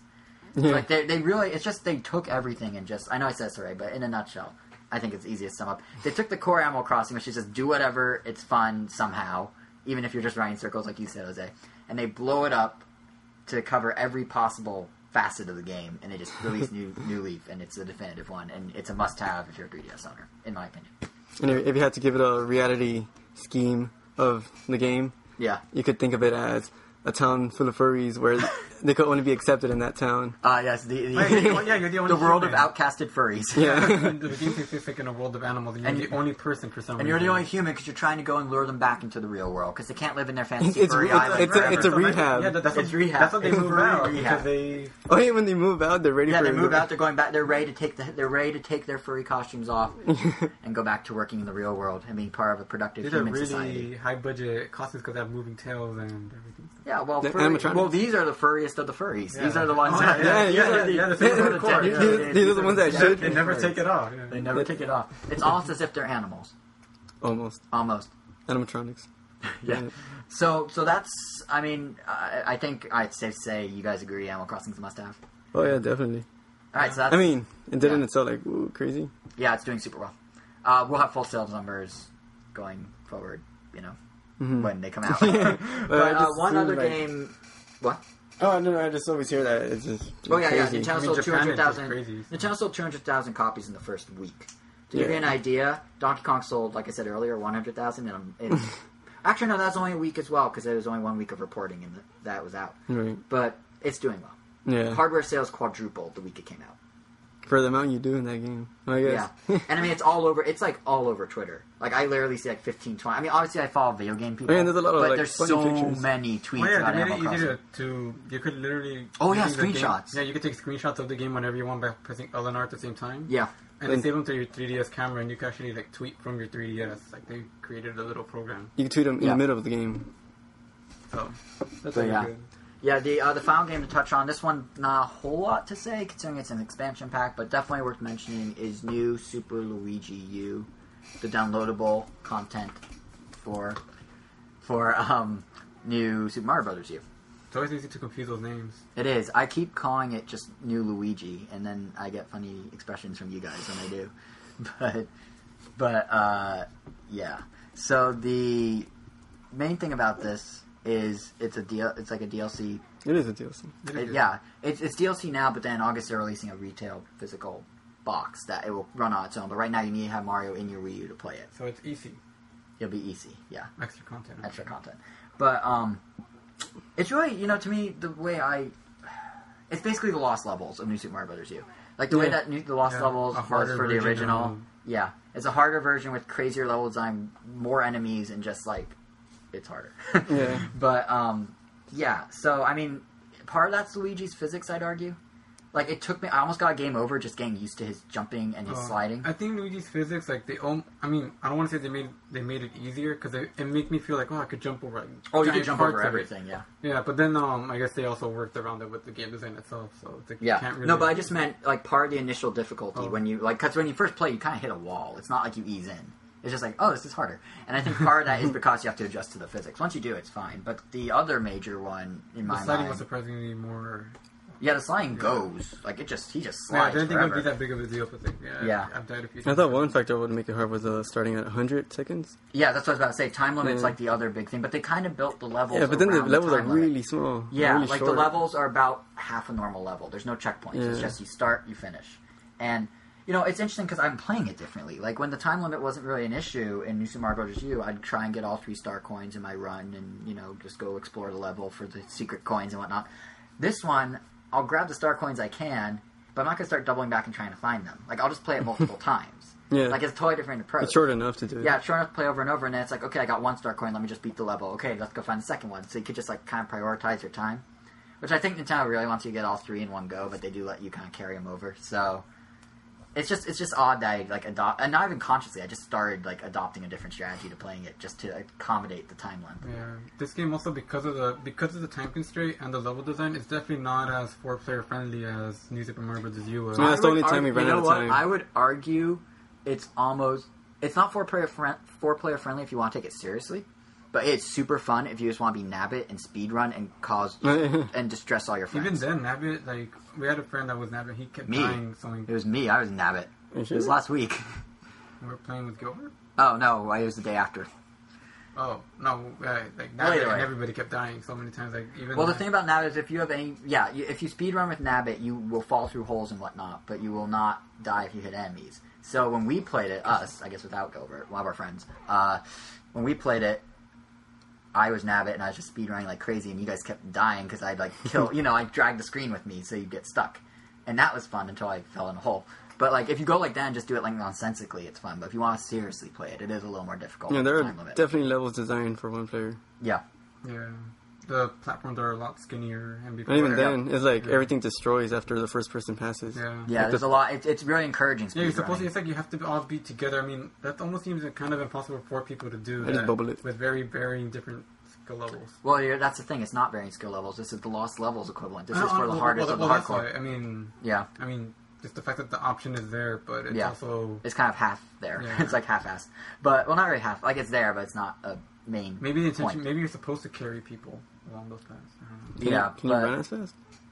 I think you're in the same amount, same speed. But I was I was going to say that uh, with Nabbit, it is perfect for newbies. Like if you're playing with like, let's say you're a dad and you're playing with your son, and you can handle the right levels, it is a fun way for the kid to get in on it. Like it's exactly what Or give Nintendo- the parent Nabbit. yeah, or, or Yeah. yeah. In our case, give our parents. Like it, it make it's perfectly. Uh, I think it's a great addition actually. I, I would have liked to see when they patched Mario U f- in preparation for this. I would have liked to see Nabbit as a playable option in Mario U. Not for me personally, just the concept makes sense. Yeah, I don't know why they didn't the do that. idea. But overall, though, I mean, one thing worth mentioning is they did like you could tell they had fun designing the levels. Like there's so many like crazy like things they did, or like uh, 8-bit Luigi's all over. yeah, there, every level has a hidden 8-bit Luigi. There's so much Luigi imagery. Like some of the like you know towers with faces on them or whatever. One of them will randomly be Luigi's face. Or, like there's giant like pixely 8-bit Luigi's that are like three stories tall or whatever. I posted one on a uh, Miiverse actually, a photo of it. But um, Yeah, you could tell like your Luigi was revolving around this yeah, game. yeah, and they had like they have like the topiary, like you know the plants that they sculpt like Luigi, and they had fun with it. You could tell that they really enjoyed making the game and coming up with crazy level designs and crazy Luigi imagery within the level designs. but I mean, for twenty bucks, I definitely say it's worth it. Oh yeah. It's just you know it's an expansion pack, but it it, it there's enough to it that it feels I won't quite say like a new game, but it does have like some extra like I almost I almost feel like the graphics got some sort of like they add some effects or something. Like it looks a little. Placebo. Placebo. I don't think it did. No, I think they added some like lighting, or I mean, not lighting, but they added some like something. Well- maybe to the maybe to the world around him, like maybe the world around him is more detail, like the levels themselves.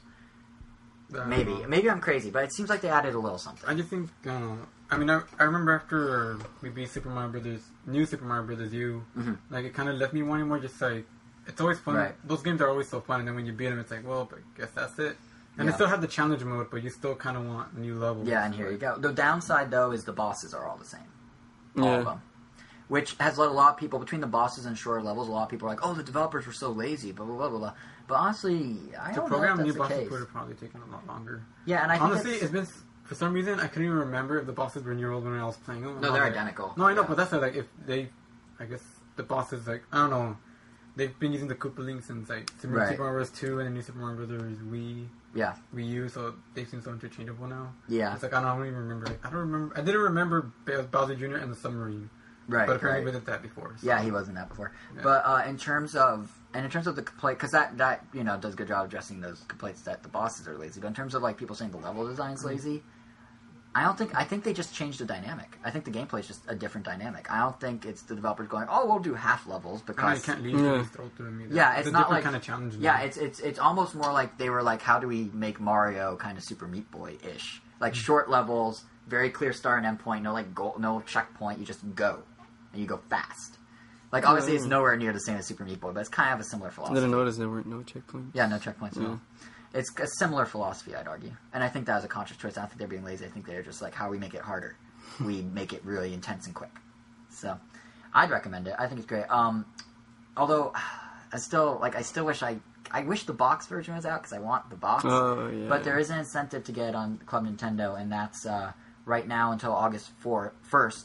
If you download it and complete the registration survey, you get 40 coins instead of 20. And the final Double. retail copy will probably either be 20 or 30 coins. So it's definitely, like, if you're on Club Nintendo, go digital, I'd say. Yep. And definitely check it out. It's good. It's a good. It's a good stopgap until the fall lineup. You could buy a cheap used game. Yeah, you could. Use Super Mario just to get the case. Yep. But um, that is true. but yeah, I think uh, unless there's anything else you want to add about Luigi, I think that almost that pretty much does it. It was definitely our longest episode ever. I blame third Ever? chair. well, no, I mean I, I don't mean it negatively. I just mean when there's have more people, timestamps. It doesn't matter. when there's more people talking, obviously it takes longer. But it's, I would argue also potentially more engaging. And I'm Well, curious. the Comic Con when we had four people. and we went for two hours with no news and strictly impressions. That- but oh, I, no, uh, no, no. I think we had no, we had a little news, but it was much less. I yeah, I you know I'm curious. Uh, I think we're all curious, uh, dear listeners. Um, it sounds like I'm like a communist leader whenever I say dear listeners. Anyway, I feel like I feel like I live in North Korea or something. It's like you know, dear supreme leader. Anyway, uh, listeners out there, uh, please, uh, you know, it was based on your suggestion in part that we brought back the third chair. So if you like it, if you don't like it, what works, what doesn't work, please let us know in the comments on ramtown.com on this blog post. Even if you don't like it, I'm sure I'll be back. yeah, pretty much. but no, but we can, you know, gauge if you should be on more or whatever. So, uh, episode 47, Turning Over a New Leaf is named the blog post. So, head over to ramtown.com let us know what you think about that, about Animal Crossing New Leaf, about New Super Luigi U, about any of the news we talked about, really. But uh, also, if you haven't already done so, I encourage you, of course I do because I wrote it, to check out my article, Nintendo's Cult of Personality, on the site. It's an extra on the site. Uh, it, I, I like it, and apparently a lot of people do too, because it got like really good response from Reddit. So uh, go No, check we had that a out. whole conversation on it. Yeah, not only that, but got like 200 plus uh, upvotes. Yeah, so definitely go check that out, which is a record for us, I think. But uh, yeah, go check that out. Um, Good for you. just for kind of a well, for the site. Oh, the as a site, whole. yeah. But uh, what was I gonna say? Yeah, check that out just for the sake of you know getting a different perspective on E3 than what anyone else has provided. Because literally, Uh, no one has covered this. Like it's kind of a weird little thing I noticed and picked up on or ran with. Uh, also, be sure to tune in to our next episode on July 14th because we will have our belated Game and Wario impressions, which were originally supposed to be today, but we pushed them back for obvious reasons because we're at two and a half hours. Um, similarly, we'll have full news from Nintendo's general shareholder meeting where Iwata said he's not resigning. We're just waiting on the transcript from that to be released. But what I've been hearing Turns out he is. does. Huh? Turns out he does resign. No, yeah, that'd be weird. if all of a sudden- but what I've been hearing is he talked about some new Miiverse improvements, some uh, some online info from Mario Kart and Smash Bros. So yeah, stay tuned for that. And also, we're gonna be at Anime Expo during the week of July 4th. And I know Aksys Games has at least one announcement. Who knows whether video game stuff is there, but we'll cover it next episode. So yeah. Uh, also, keep an eye on the site this coming weekend, July 4th weekend. We're gonna have a, the return of the flashback series where we have Jose's awesome artwork with both of our with both of our uh, words to describe our favorite Game Boy Advance games. So that's coming up this coming weekend.